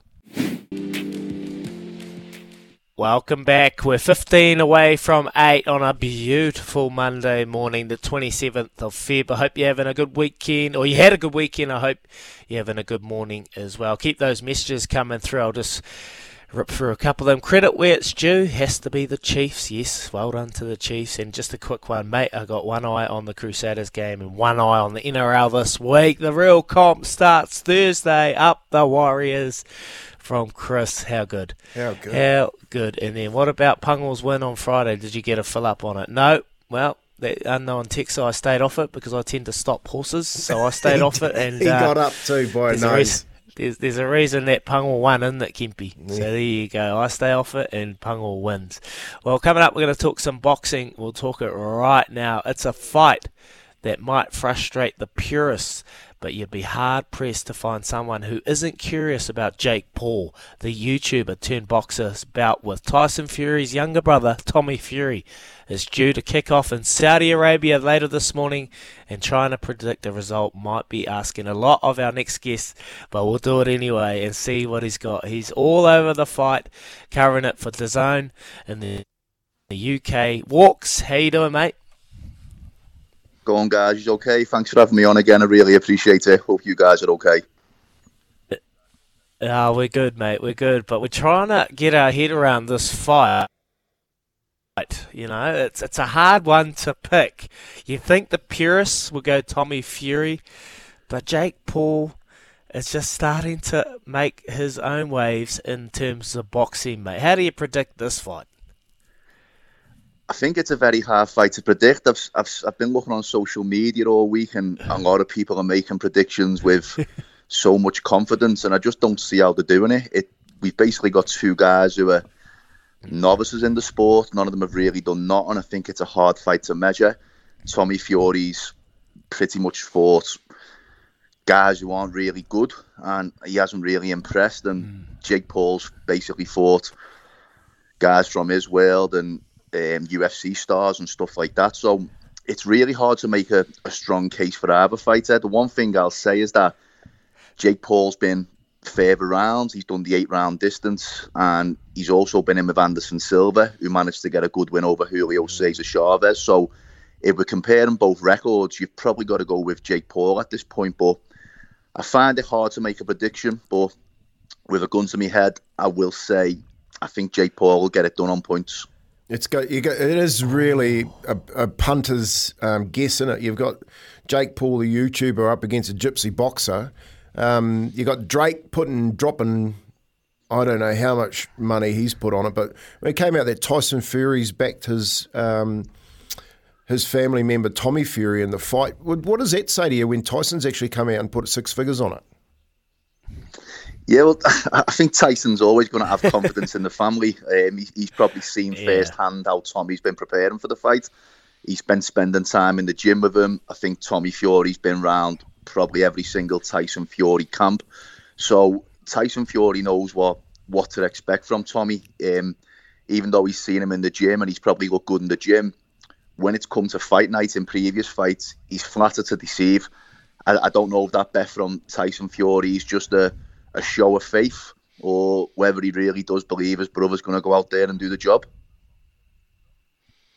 Mate, if, if he gets this done, Jake Paul, if he gets this done, uh, do people have to start believing that Jake Paul is actually serious with this? Like, you, you change it from Jake Paul, the YouTuber, to Jake Paul, the boxer. If he gets this this fight done up against a, a family that is fanatical about bo- about boxing, I just can't imagine if Tommy Fury lo- uh, loses, what's going to happen? You know, there's been all these comments thrown out that he'll have to walk home and he'll have to change his last name, but you know, like all signs are leading to Jake Paul actually being a genuine contender in this fight. Yeah, I do. I do think. I think Jake Paul takes it serious. I, I think one way I'm looking at the fight is mm. that Tommy Fury's a professional boxer who, who might want to be a celebrity, and Jake Paul's this YouTuber celebrity guy who really wants to be taken serious as a boxer. Uh, if you speak to people who've been in the gym with Jake Paul, if you speak to BJ Flores as trainer, they'll tell you that he takes no shortcuts. He, he does his runs. He's in the gym on time. He's sparring good people. So I think in everything but name, he is a professional boxer. But by beating Tommy Fury tonight, I think people are going to have to stand up and give him the credit and respect he, he does deserve. And what, and what about what's your take on it, Walks? You know, like they fill out arenas, they've taken it, you know, this fight over to to where there's plenty of money. What's your take on how two blokes that really can't box, let's let's be honest, can actually still fill um, uh, stadiums and, and pay per views? Is this the future I think it's the narrative of the fight. I, I think both have entered the sport with already with a following. You, you get guys who, who who switch to professional boxing, and all they've really got is a, a few hundred Twitter followers and, and their amateur background. The two of these guys, before they even threw a punch, they were set for life. Everyone knew who they were. Jake Paul for his background in YouTube, Tommy Fury for who his brother was, and the reality TV series he's done he's done here in the UK. But I think it's a lesson to like young boxers out there about getting your name out there and, and getting on social media and promoting yourself and pushing yourself and doing interviews and doing podcasts. You see Jake Paul this week, he, he hasn't turned an interview request down. He, he spoke to every single outlet, no matter the size of the the, the, the outlets trying to interview him. He, he, he spoke to people. He's kept his name in all the headlines. He's kept his name on social media, and that can be a lesson to young boxers. You'll see boxers on social media tonight in, in disbelief how this fight's done so well and how it's performed so well. But it might not be everyone's cup of tea, but I, I do think there is a lot that can be that can be learned from crossover boxing. Are we going to see a knockout? And if so, who's going to win, and, and how's it going to be done? Like, how do you see this fight unfolding? I don't think we'll see a knockout. I think, I think when we've looked at Tommy's career so far, he doesn't look like a guy who can who can punch. Um, there's been less than average opposition, and with Tommy Fury, you've managed to hear the final bell. And I know Jake Paul's had a couple of good highlight reel knockouts, but he's also been the eight round distance himself a couple of times. So I think we are going to get the final bell, but I just think Jake Paul wants it that bit more, and I think it'll be him who gets his hand raised.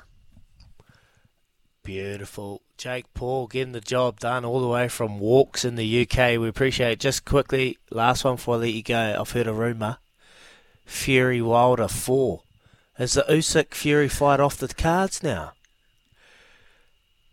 Yeah, I, I, I don't think we'll see Fury Wilder four. I think I think it's a brilliant rivalry. I, I, still think it, it it could still run many chapters in years to come, but I just think for the time being, those two are probably a little bit sick of each other. I think I think we've probably got a crucial few days coming up between Tyson Fury and hmm. Alexander Usyk for them to thrash out a deal. And um, the last I heard was that Fury didn't want to give Usyk 50-50, which I, I think's a bit absurd. Um, I think I think the two guys complement each other brilliantly and they deserve an even split. But there's talk of Fury if if the Usyk fight doesn't get made, that he's potentially going to fight Daniel Dubois.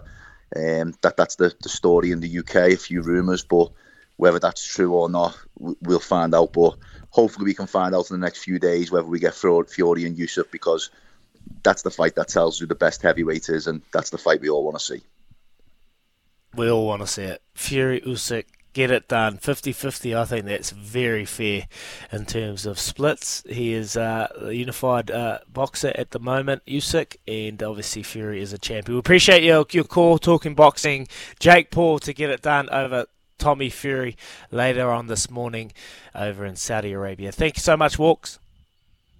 Anytime, guys. Thanks for having me on. Take care and enjoy the fight.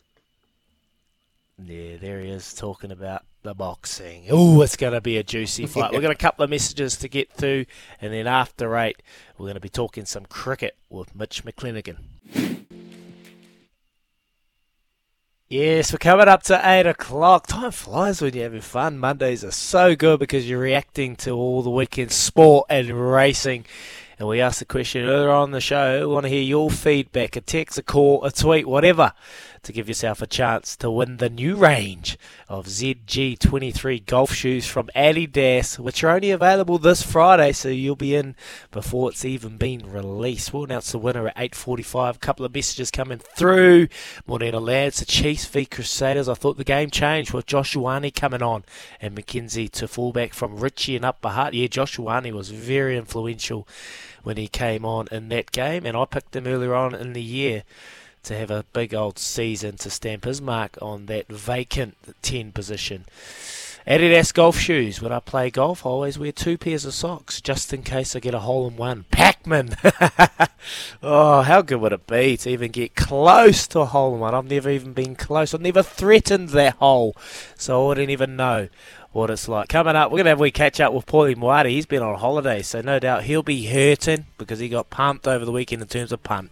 Here's uh, Aroha with the news. For- Blast away plaque with Colgate Blast cordless water flosser from Chemist Warehouse, now only ninety nine ninety nine. This is Izzy and Kempy for breakfast on SENZ.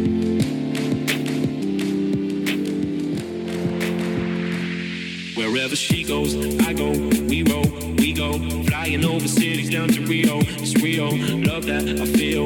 Oh, nothing lasts forever, but I'm down for the minute, so just chill. Wherever she goes, I go, we roll, we go. Flying over cities down to Rio, it's Rio. Love that I feel. Oh, nothing lasts forever, but I'm down for the minute, so just chill.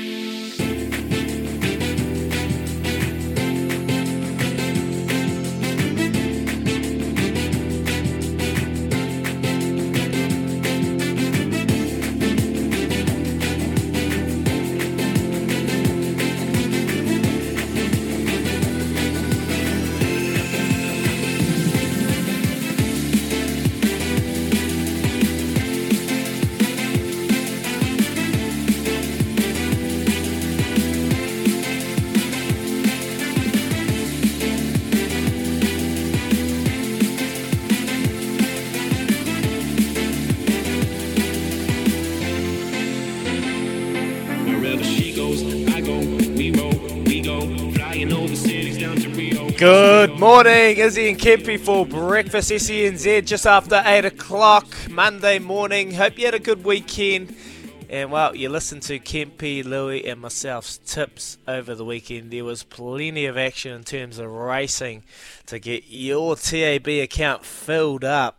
And uh, Kempy, I no doubt you got you got you got a wee bit back, didn't you? You were texting me with full of confidence over the weekend. I messaged you back and said, "Nah, typical Dag fashion, missed out in the first leg, Mate, I had- secret." So uh, I had one on No uh, for me, Rockin' Horse like you too, as so yeah, a Mm. little bit let down on that one, but um, plenty there. Hey, I, I, just a little bit of an update too. Man, you've just won the Carabao Cup, beating Newcastle two 0 That's just finished.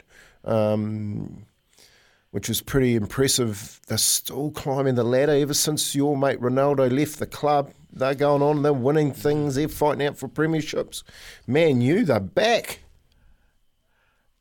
They are back, baby. They are back for sure. Yeah, that's good. Uh, it just shows, eh, when you got a bit of conflict in the environment, it's, it's no good. Brings everyone down. And Marcus Rad- Rashford has actually been the shining light in that. He's come out, he's scoring goals willy nilly, and he's yeah, he's playing with confidence. He's taking that team, and, and he can play his style of the game. You know, in terms of Cristiano, he's scoring goals willy nilly over in, in Saudi Arabia as well. He scored five, I think, over the weekend. So he's he's going great guns there. But mate, Manchester United, they are back and they are winning. So thank you for that We update there, Kempy. Couple of messages as well coming through. Uh, boys, take a deep breath, in and out. It was the first game of Super. You can't read anything yet. Let's just see who breaks who's breakdancing at the end of the season. PJ, putting in perspective, Kempy. Yep. Oh, look, I, I've said that. I said people don't remember the beginning of the year, they only remember the end of the year. Um, but who knows? Could be changing of the guard. Yeah, changing of the guard from Kempy. All right, Kempy, you got to remember this Thursday, your game, the great game that Mm. is, commences. NRL season kicks off with the Eels taking on the Storm on Thursday. Then you got Panthers, Broncos Friday, Cowboys, Raiders, Warriors, Knights, Sea Eagles, Bulldogs, Sharks, Rabbitohs, mate. What is the game of the weekend for you? Oh, well, obviously the Knights, Warriors, because they're my two teams. Um, But I, I guess the the heat's really on the uh, Panthers to come out after that uh, World Club Challenge loss against the Broncos side, especially with Cobbo putting the heat on Luai and and and calling him a grub. Which is, th- like Cobbo. Cobbo's had an off season to, to die for, mate. Like he's come out, he's bagged the coach of the Broncos Yeah. on a on a podcast and had to backtrack on that. And then they've said, "Look, sort yourself out and don't say things like that." And he's come out and he's called Luai a, a grub. I'm like, "Oh my god, this is the game to watch."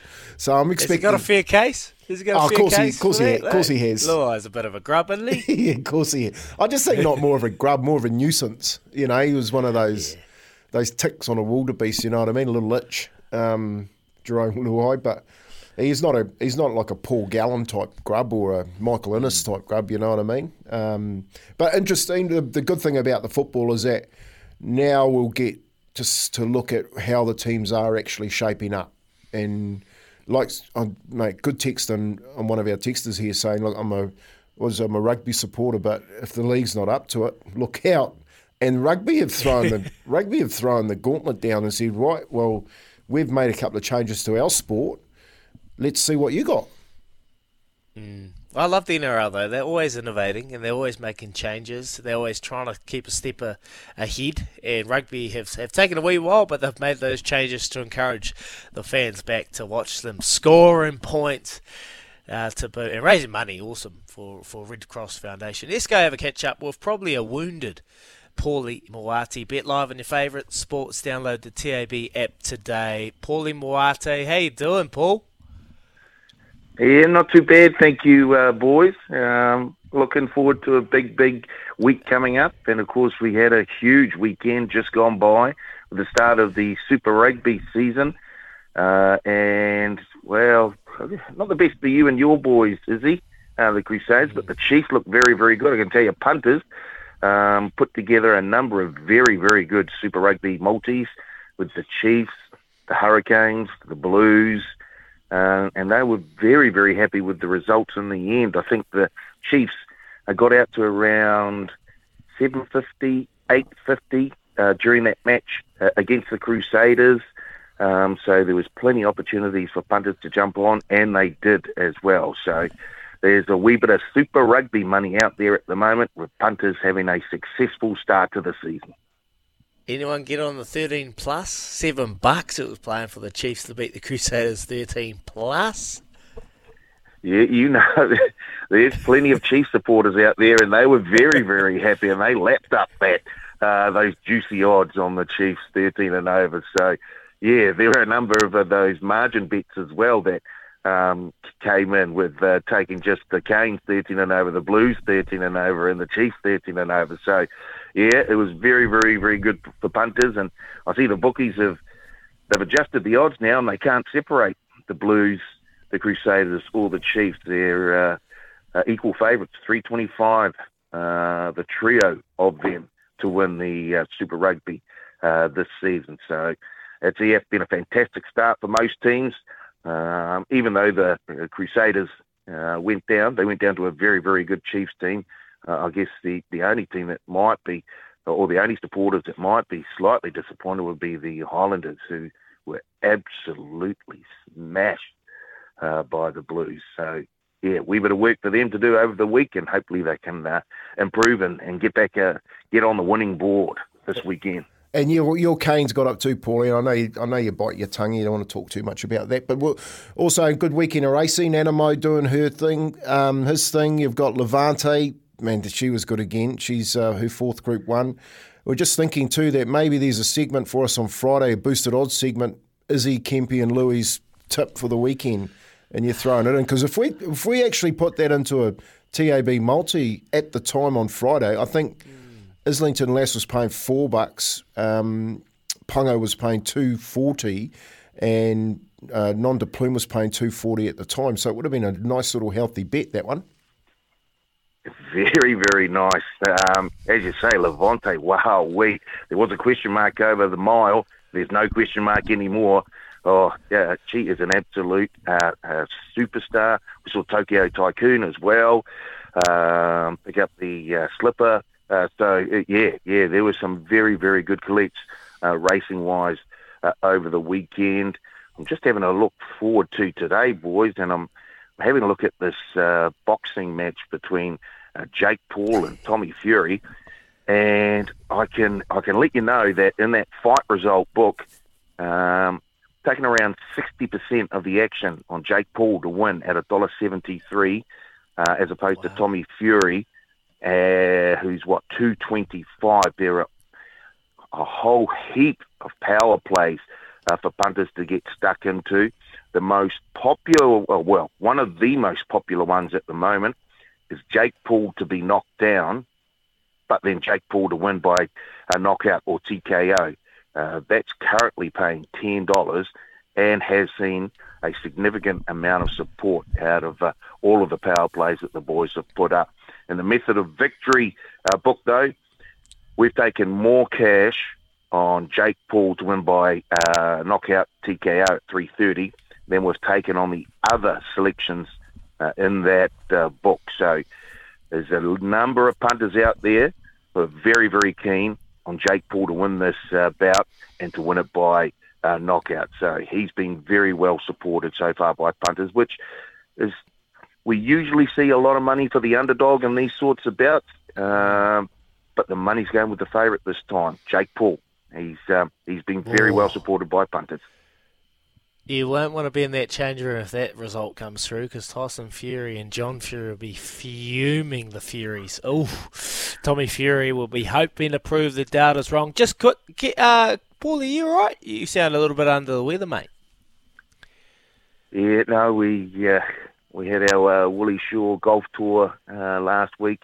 Uh, headed up to uh, Taupo, uh, four rounds over four days. Uh, might have even visited a karaoke bar. Don't I'm, I don't really remember, but uh, it was a great it was a great tour anyway. Oh, beautiful, Paulie. Well, don't do that again, mate, because I asked him for some boosted odds on Pungo, and well, when Paulie's away, things don't get done. Not no disrespect, Pip. I know you would have done your best, but Paulie Moati gets those boosted odds for our punters. Thank you so much, Paulie. You look after yourself. You go back to bed, mate. we'll talk again tomorrow. Awesome. That was Paulie Moati. Watch and bet live on your favourite sports and racing at tab.co.nz. Please gamble responsibly. R18. Mitch McClenaghan. We're going to be talking cricket coming up. You're listening to Izzy and Kempy for breakfast. Thanks to Chemist Warehouse, the real house of fragrance. I'm back. Well, I've just wrangled me some Voltarens because I carted yesterday and I feel like I can't even walk golf. So, Troy, you you are coming down to Caddy in a couple of week uh, days' time, mate. I'll come over and say good day. Introduce yourself and we'll have a catch up, mate. That'd be awesome to catch up with you. But that's enough of golf. We're going to talk cricket. Time to talk the game that is cricket. Probably the most successful day from New Zealand point of view took place yesterday at the Basin, with New Zealand finishing on 202 for three, just 24 behind England's score after following on. Joining us to give his thoughts on yesterday's play and the series as a whole is former Black Cap Mitch McClenaghan. Morning, Mitch. How you doing, bud? I'm good, mate. Um, I'm actually surprised you've turned up to work this morning, mate. I thought Crusaders would have you on the road doing some scouting and some poaching already. Yeah, poaching. Oh, don't you start, Mitch. Don't you start, mate. She was pretty dire on Friday night. Don't bring it up. We've been talking about it all morning. I want to park that and I want to talk cricket because that, other than that, uh, unlike the Crusaders, the Black Caps showed some fight. Yeah, they did, mate. Um, uh, from from our two best openers, right? I guess um, from from Conway and Latham. Um, Latham bats very very well at the basin, um, and Conway obviously is home ground. So so once um, you know, get in that second innings, it's always easiest to bat at the basin on, on the third third day, mate. Um, it's always a beautiful uh, batting track. So uh, I thought they got through that new ball very very well. I think um, all all English bowlers still challenged them a lot, and I thought they bowled exceptionally well, and, and probably could have got uh, you know looked uh, bowling well enough to get a couple of poles, but. Um, you know, I feel for someone like Will Young who's come in. He's, he's taken, he's had two uh, absolute screamer of deliveries. One from Jimmy Anderson and that ball from Leach yesterday was was outstanding. a lot of people have been wishing uh, Will Young to go very well. Um, but um, yeah, hopefully he gets another good opportunity soon. Hey, Mitch, you're, you're sitting there, all right, you're going into this today, and what are you telling the boys? What do they have to do? Oh, geez, I need another 300 runs, at least uh, for, a, for a start. you know, got to boss it up in the first innings, eh? So uh, uh, yeah. a long way behind the eight ball. But um, look, I, I think I think the way um, Henry Nicholls' career's gone is every time he's had to try and save his career, he's come out and score runs, and it's always seems to coincide with him batting at the basin. He averages 66 at the basin, uh, which is uh, unbelievable. Um, it seems to me every time everyone talks about him dropping out of the test side, that's where he's playing his game and scores big runs. So let's just hope, uh, for a New Zealand uh, point of view, um, to try and save this game first and foremost, and, and hopefully nut out a lead that we can bowl to. That he has a, has another one of those types of days today. So. Uh, that that'll be the key today. I'd say that he's going to have to stick around, and and they have length lengthened the order. They're obviously unsure of of um, of their middle order after that first game and, and the games overseas, and uh, so they've lengthened their middle order. So you do have some very good batsmen coming in today. Michael Bracewell again is home ground and been in pretty good form with the bat over the summer, so uh, he, will be there. And, and I think Blundell, um, Blundell really needs a really strong mention. I think he's been he's been super impressive, and, and not just this this Test series, um, but for, for, for quite some time now. And and it's a hole that I thought we were going to struggle to to fill when BJ Watling retired. But Chris Blundell's been absolutely outstanding and fitting into the role that BJ used to do exceptionally well. So we have to bat for a day. What would be the ideal pressure score to put back on England, giving them another day to chase? We don't want to go out there and salvage the game. I want to change that mindset. Can we mm. go out there and play aggressive cricket and put the pressure back on England? And what would that pass score be for you? Oh, look, I, I think Paul Latham said said last night in the wrap up. He said they they need to try and get 200 ahead. Anything can happen if you get 200 ahead. Uh, the way the English mm. play play their cricket, um, they they will come out aggressive and, and, try and knock it off quickly, and that, that gives you opportunity. And I think the way Matt Henry um, opened uh, that day, the spell the first day, and even coming back yesterday to get uh, to get Brooks out, I, I, thought he looked really really good, and he was he was probably that, that opening bowler that we missed in that first test. So. Uh, anything can happen um, uh, when he's at the crease at the minute, and, and Southee's been being very good with the new ball. So uh, I think that'll that'll be the key. A total where they feel like they're they're on top and, and want to get the game done quickly, um, and try to take as much game uh, time out of the game as well. So they have to do it quickly.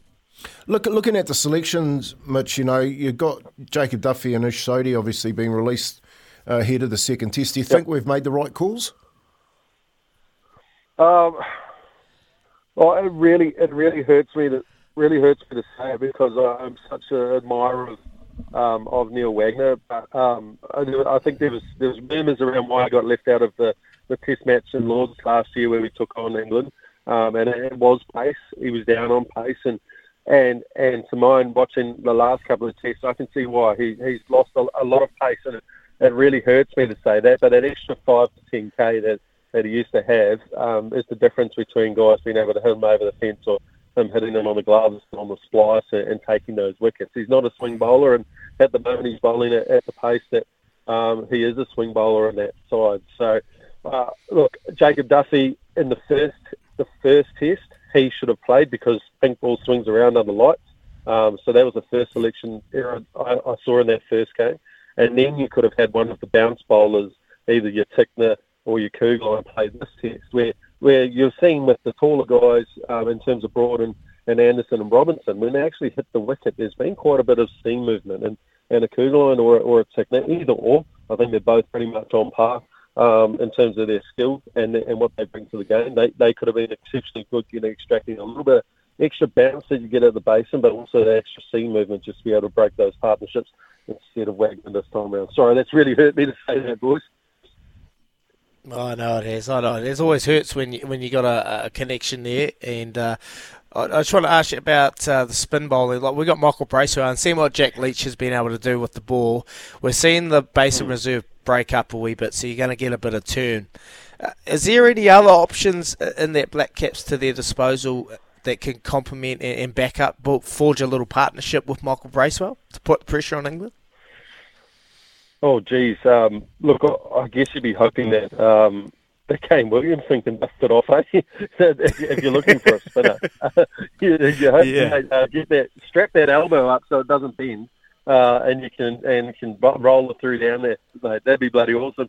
Uh, I, I don't know if Will Young still still rolls the arm over, but if you're looking for spin options, there's there's probably nothing there, mate. I, I think um, if if there is going to be any any turn or any uh, with the wicket breaking up, Dar- Daryl Mitchell could come into play with a little bit of.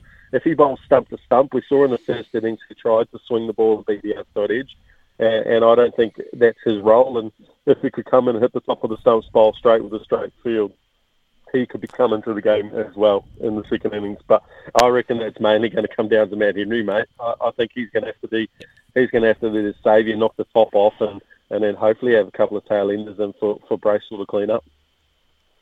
Beautiful, mate. All right, result. Result. Are we going to get a result, and when will that result take place? If you're going to predict, I know you're a bit of a metaverse oracle man yourself. What are you predicting? Um, geez, I, I, uh, I hope it's not all over by teammate, but um, I, I, I'm going, to, I'm going, to, going to say it's going to be pretty close to that. I think today, mate. So, hey, I'm hopeful. I'm hopeful like the rest of us, and uh, hopeful those people who've uh, uh, bought tickets to, to go today. Uh, and just on that, the crowds have been exceptional this series, and everyone who's got down to the grounds and, and got involved. Um, good on you because it makes makes Test cricket and it makes a really good viewing product for us who can't get to the ground on TV as well. Oh, beautiful, mate. I, I think Brendan McCullum will be along the same lines as you, mate. He's got to head to Queenstown for the Open, so he's hoping for a wrap up today to get the job done for England. But, mate, the Black Caps have shown a bit of fight. They've got some firepower in there at the moment. They have got a start, which they haven't got in the previous innings. So they've got to start today with uh, Nicholls and uh, Williamson. So uh, appreciate your time here on the show, Mitch McClenaghan, talking cricket. Thanks so much, mate. We'll you get back into your day. Cheers. Not a problem. Take it easy. There is former fast bowler Mitch McClenaghan talking about the Black Caps, hoping for a result, about a bit fight. 200 ahead would be a par scoreline for the Black Caps to put England back into bat. Oh, oh, I'm thinking more than that. The They'll way need that more they than bat, 200. they're scoring 350 a day. They'll Mm. need more than 200. I think around 300 would be a par mark. If you get to 300, maybe 320, heading to that final day, you've got hope. You've got hope, and you've got a chance to put England in there because they'll try and wrap that up in half a set, half maybe two sessions out there just after lunch if you give them that chance. So put the pressure back on. Hopefully we can uh, see it happening there, Kempy, Yep, and get a result. They'll come out 100 miles an hour. They want to, don't lose any wickets early. Knuckle, knuckle in, bat the day out. Take what you can. I'm just I'm just wary, wary of the you know like we want them to put the scoreboard pressure on, but whether they have that aggressive mindset to go out and do it, I just don't want to see them salvaging this game. We want to see a result. You can't go forward and salvage this game because you lose the series one 0 Go forward, try and force a result, and, and have a series draw for one or against England. I can deal with that, but a one 0 series loss because we salvaged a draw out of this Test match. It's, it's, it's not great. No, I don't like that mindset. So we'll see what unfolds throughout the morning. Coming up, we've got some headlines with Robbie, and we'll get our choices flooring poll results because there was plenty of action around the weekend. And there's been a ton of messages coming through. We appreciate it. All of you are trying to win the Adidas ZG23 shoes that will be launching this Friday. You can get your first sneak peek at those Adidas. All you have to do is text through your feedback. We've had a ton of it, and we'll announce the winner at 8.43. Here's Aroha with the news for Kubota. Together we're shaping and building New Zealand.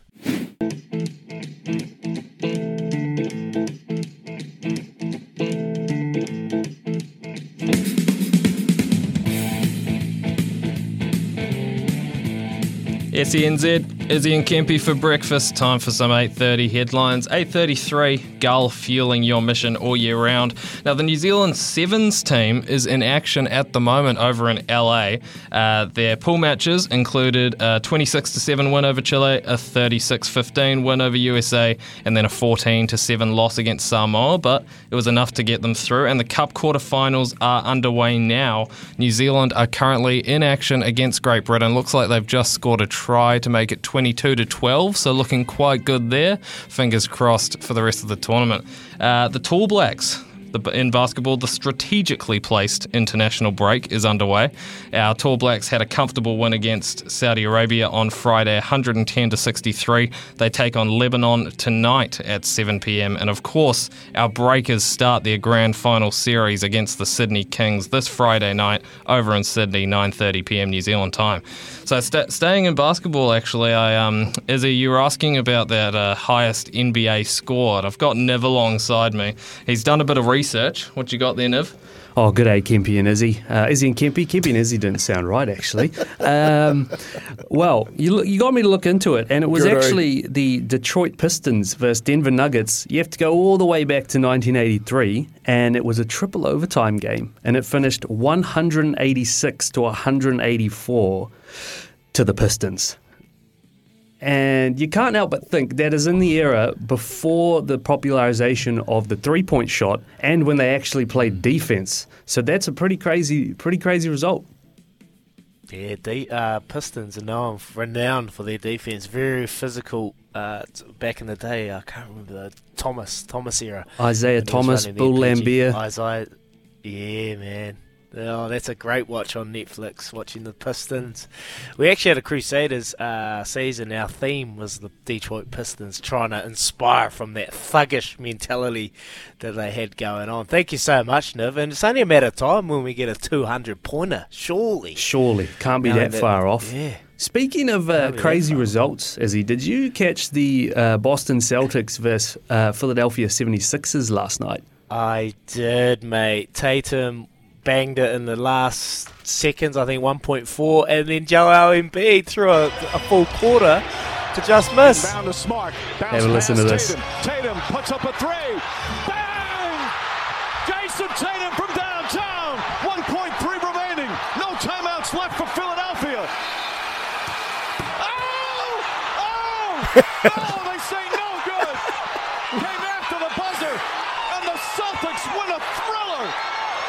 So Joel oh, Embiid had a 70 foot heave ruled out to take it to overtime by about 0.1 or 0.2 of a second. Crazy ending. Oh, that was crazy, man. The big man, Joel Embiid, threw it with one arm, one hand, and it just went swish, bang, swished it Kempy just straight in the hoop. And I was thinking, wow. And then and then they usually on on SportsCenter on on Instagram app they usually go through with buzzer beaters, and you watch all these buzzer beaters from half court, and some of them are crazy.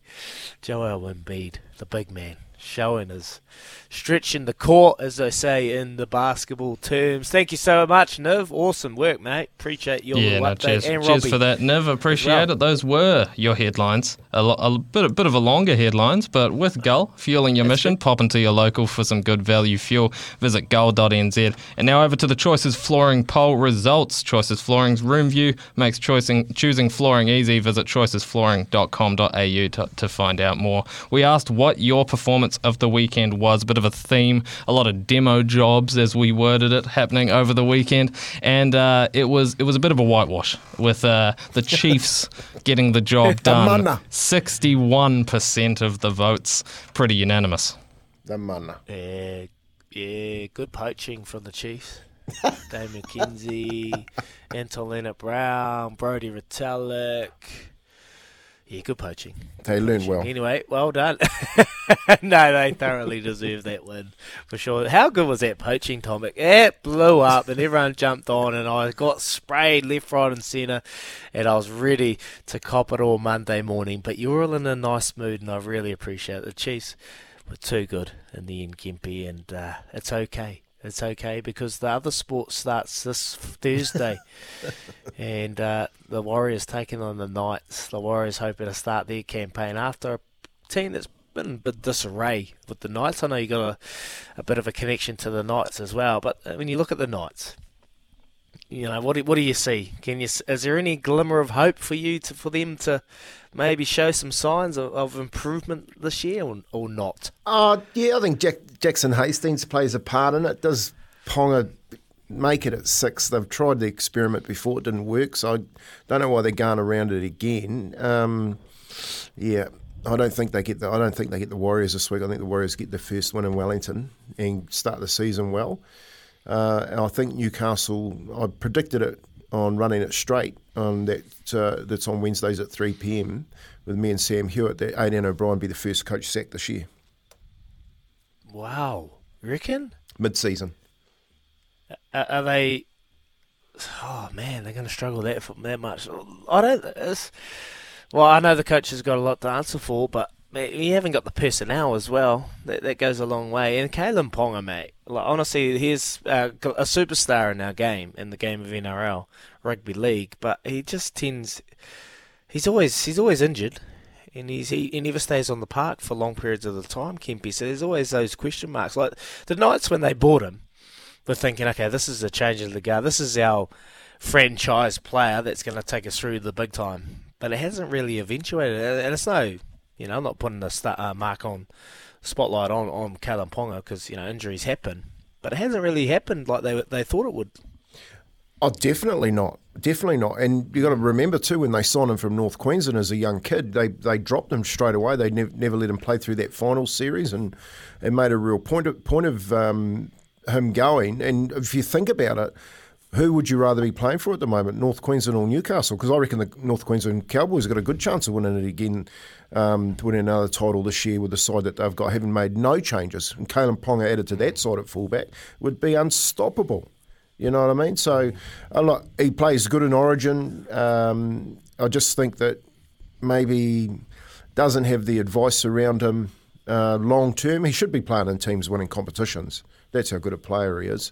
But he's just been pulled from pillar to post at Newcastle at the moment. Fullback can't finish games. Now he's going to five eight. I don't think that experiment's going to work. Um, and they'll be back to square one with a new coach, and Kalyn Pong will go around again. Fullback's his position. Keep him there. I hate how, 100%. how coaches change them, switch them around, try and bring other play, play them in their best position, and give them a chance. You know, I had to make way for the one of the best fullbacks going around, Ben Smith. I had to go play wing. That's okay because he was better. He was playing extremely uh, good rugby, and that's the way it goes. And everyone, you know, it's just it's a sport, so you got to get him in that right position. And the Knights, if they're going to make any way this year, has to be Ponga at fullback. They're taking on the Warriors on Friday. Can't wait to watch and see the NRL kicking off. Quick message from Brenton. Hey boys, I'm a league watcher normally, but that rugby was awesome over the weekend. It was fast paced, running, rugby. The league better turn it up this weekend or else, haha. To a golf story, since you're giving away shoes, how good is Lydia Ko going? Yep. She is flying. She was up there again chasing down the leaders, but felt short for her. Felt sorry for her on the 16th. Shanked it out of the bunker, makes a double. Tournament over. Don't do that this weekend, Daggy. Well, I'll be doing that and more. I'll be doing that and more, Brenton. so good. And just one more before we shoot off. Anamoe and James McDonald, most dominant combo in sports at the moment, Kempy. Would it be nice? It's hard to that? shy away from that comment. Ah. Eight Group Ones. Wouldn't it be nice? Wouldn't it be nice having that? Eight Group Ones, but Wouldn't even it? better, what about when James McDonald went over the, the finish line? Just looking up at the crowd, giving them a wave. And I was thinking, well, of course you would, mate. Like, you're on the best horse in the world. You'd be shaking, you'd be shaking it left, right, and centre. So, um, ah, mate, how good. Anamoe. I love watching that horse run. Yeah, it's good. Doesn't look like anyone can compete. Just had it nicely, switched it off in the middle of the pack, and then got to the home straight, brought it out, and just flew home on the outside. How good. Anamoe getting the Group 1 over the weekend with James Mack, J Mac on board. Coming up, we're going to announce our winner for the all new ZG23 Ranger golf shoes from Adidas, available this Friday. Yes, welcome back. We're going to head to the Hawke's Bay shortly and catch up with Smithy, but let's head a wee bit more north to the most affected area in the Tairāwhiti region. We got the one and only man from Gizzy, Joey, on because Joey is our winner of the all new ZG23 range of golf shoes from Adidas, only available this Friday. Joey, congratulations, mate. We had to give it to you because you had a wee dabble over the weekend and you got paid and you've donated it to the local cyclone cleanup. So that has satisfied your soul, mate. We need more people in the world like yourself, Joey. Congratulations. Cheers, boys. Thank you very much. Absolutely stoked. But uh, our golf courses are a bit wet down here, brother. So uh, we're going to put those shoes uh, up and someone can make a donation and uh, through your uh, admin boys there and uh, they can they can take those shoes, boys. Oh, awesome! So you're gonna you're gonna donate them back, and we're gonna raise some more money for the cyclone uh, affected areas. Yep, we'll donate them back. Uh, obviously, they're not on the market yet, so some keen golfer out there uh, will uh, grab themselves a pair of shoes and just make a donation that's suitable, and then uh, yeah, and away you go. And yeah, let's put them back into the put it back into the kitty for uh, for someone else, my bro. Oh, you're a bloody champion, Joey. Awesome work, mate. Uh, you're, you're always about the people, and I know that you've been you'll be ripping into another day of, of cleaning up. What do you got planned in Gizzy today, Joey?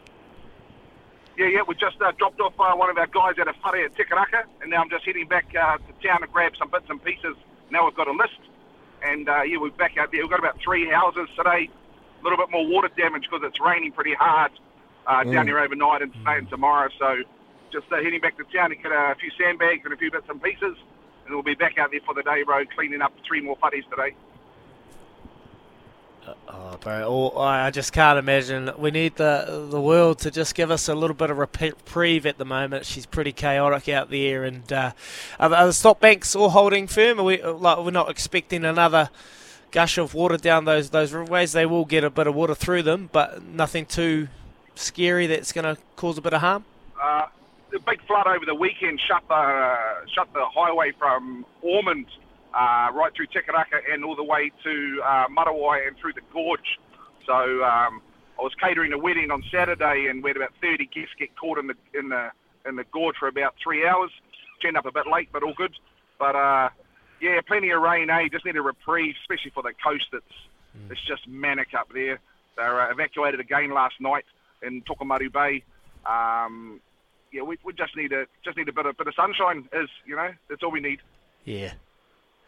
Yeah, hard. Hopefully we can get uh, some sort of normality with our weather patterns coming going forward, mate. We appreciate you coming on the show, Joe from Gizzy, who has donated the shoes back to raise some more money. He's already donated three grand from his punt over the weekend, and he's going to donate them back to raise even more money for the cyclone relief, mate. Appreciate all that you do, Joey from Gizzy. Keep up the good work and give our love and thoughts to everyone there in Tairāwhiti. I know you're doing it pretty tough.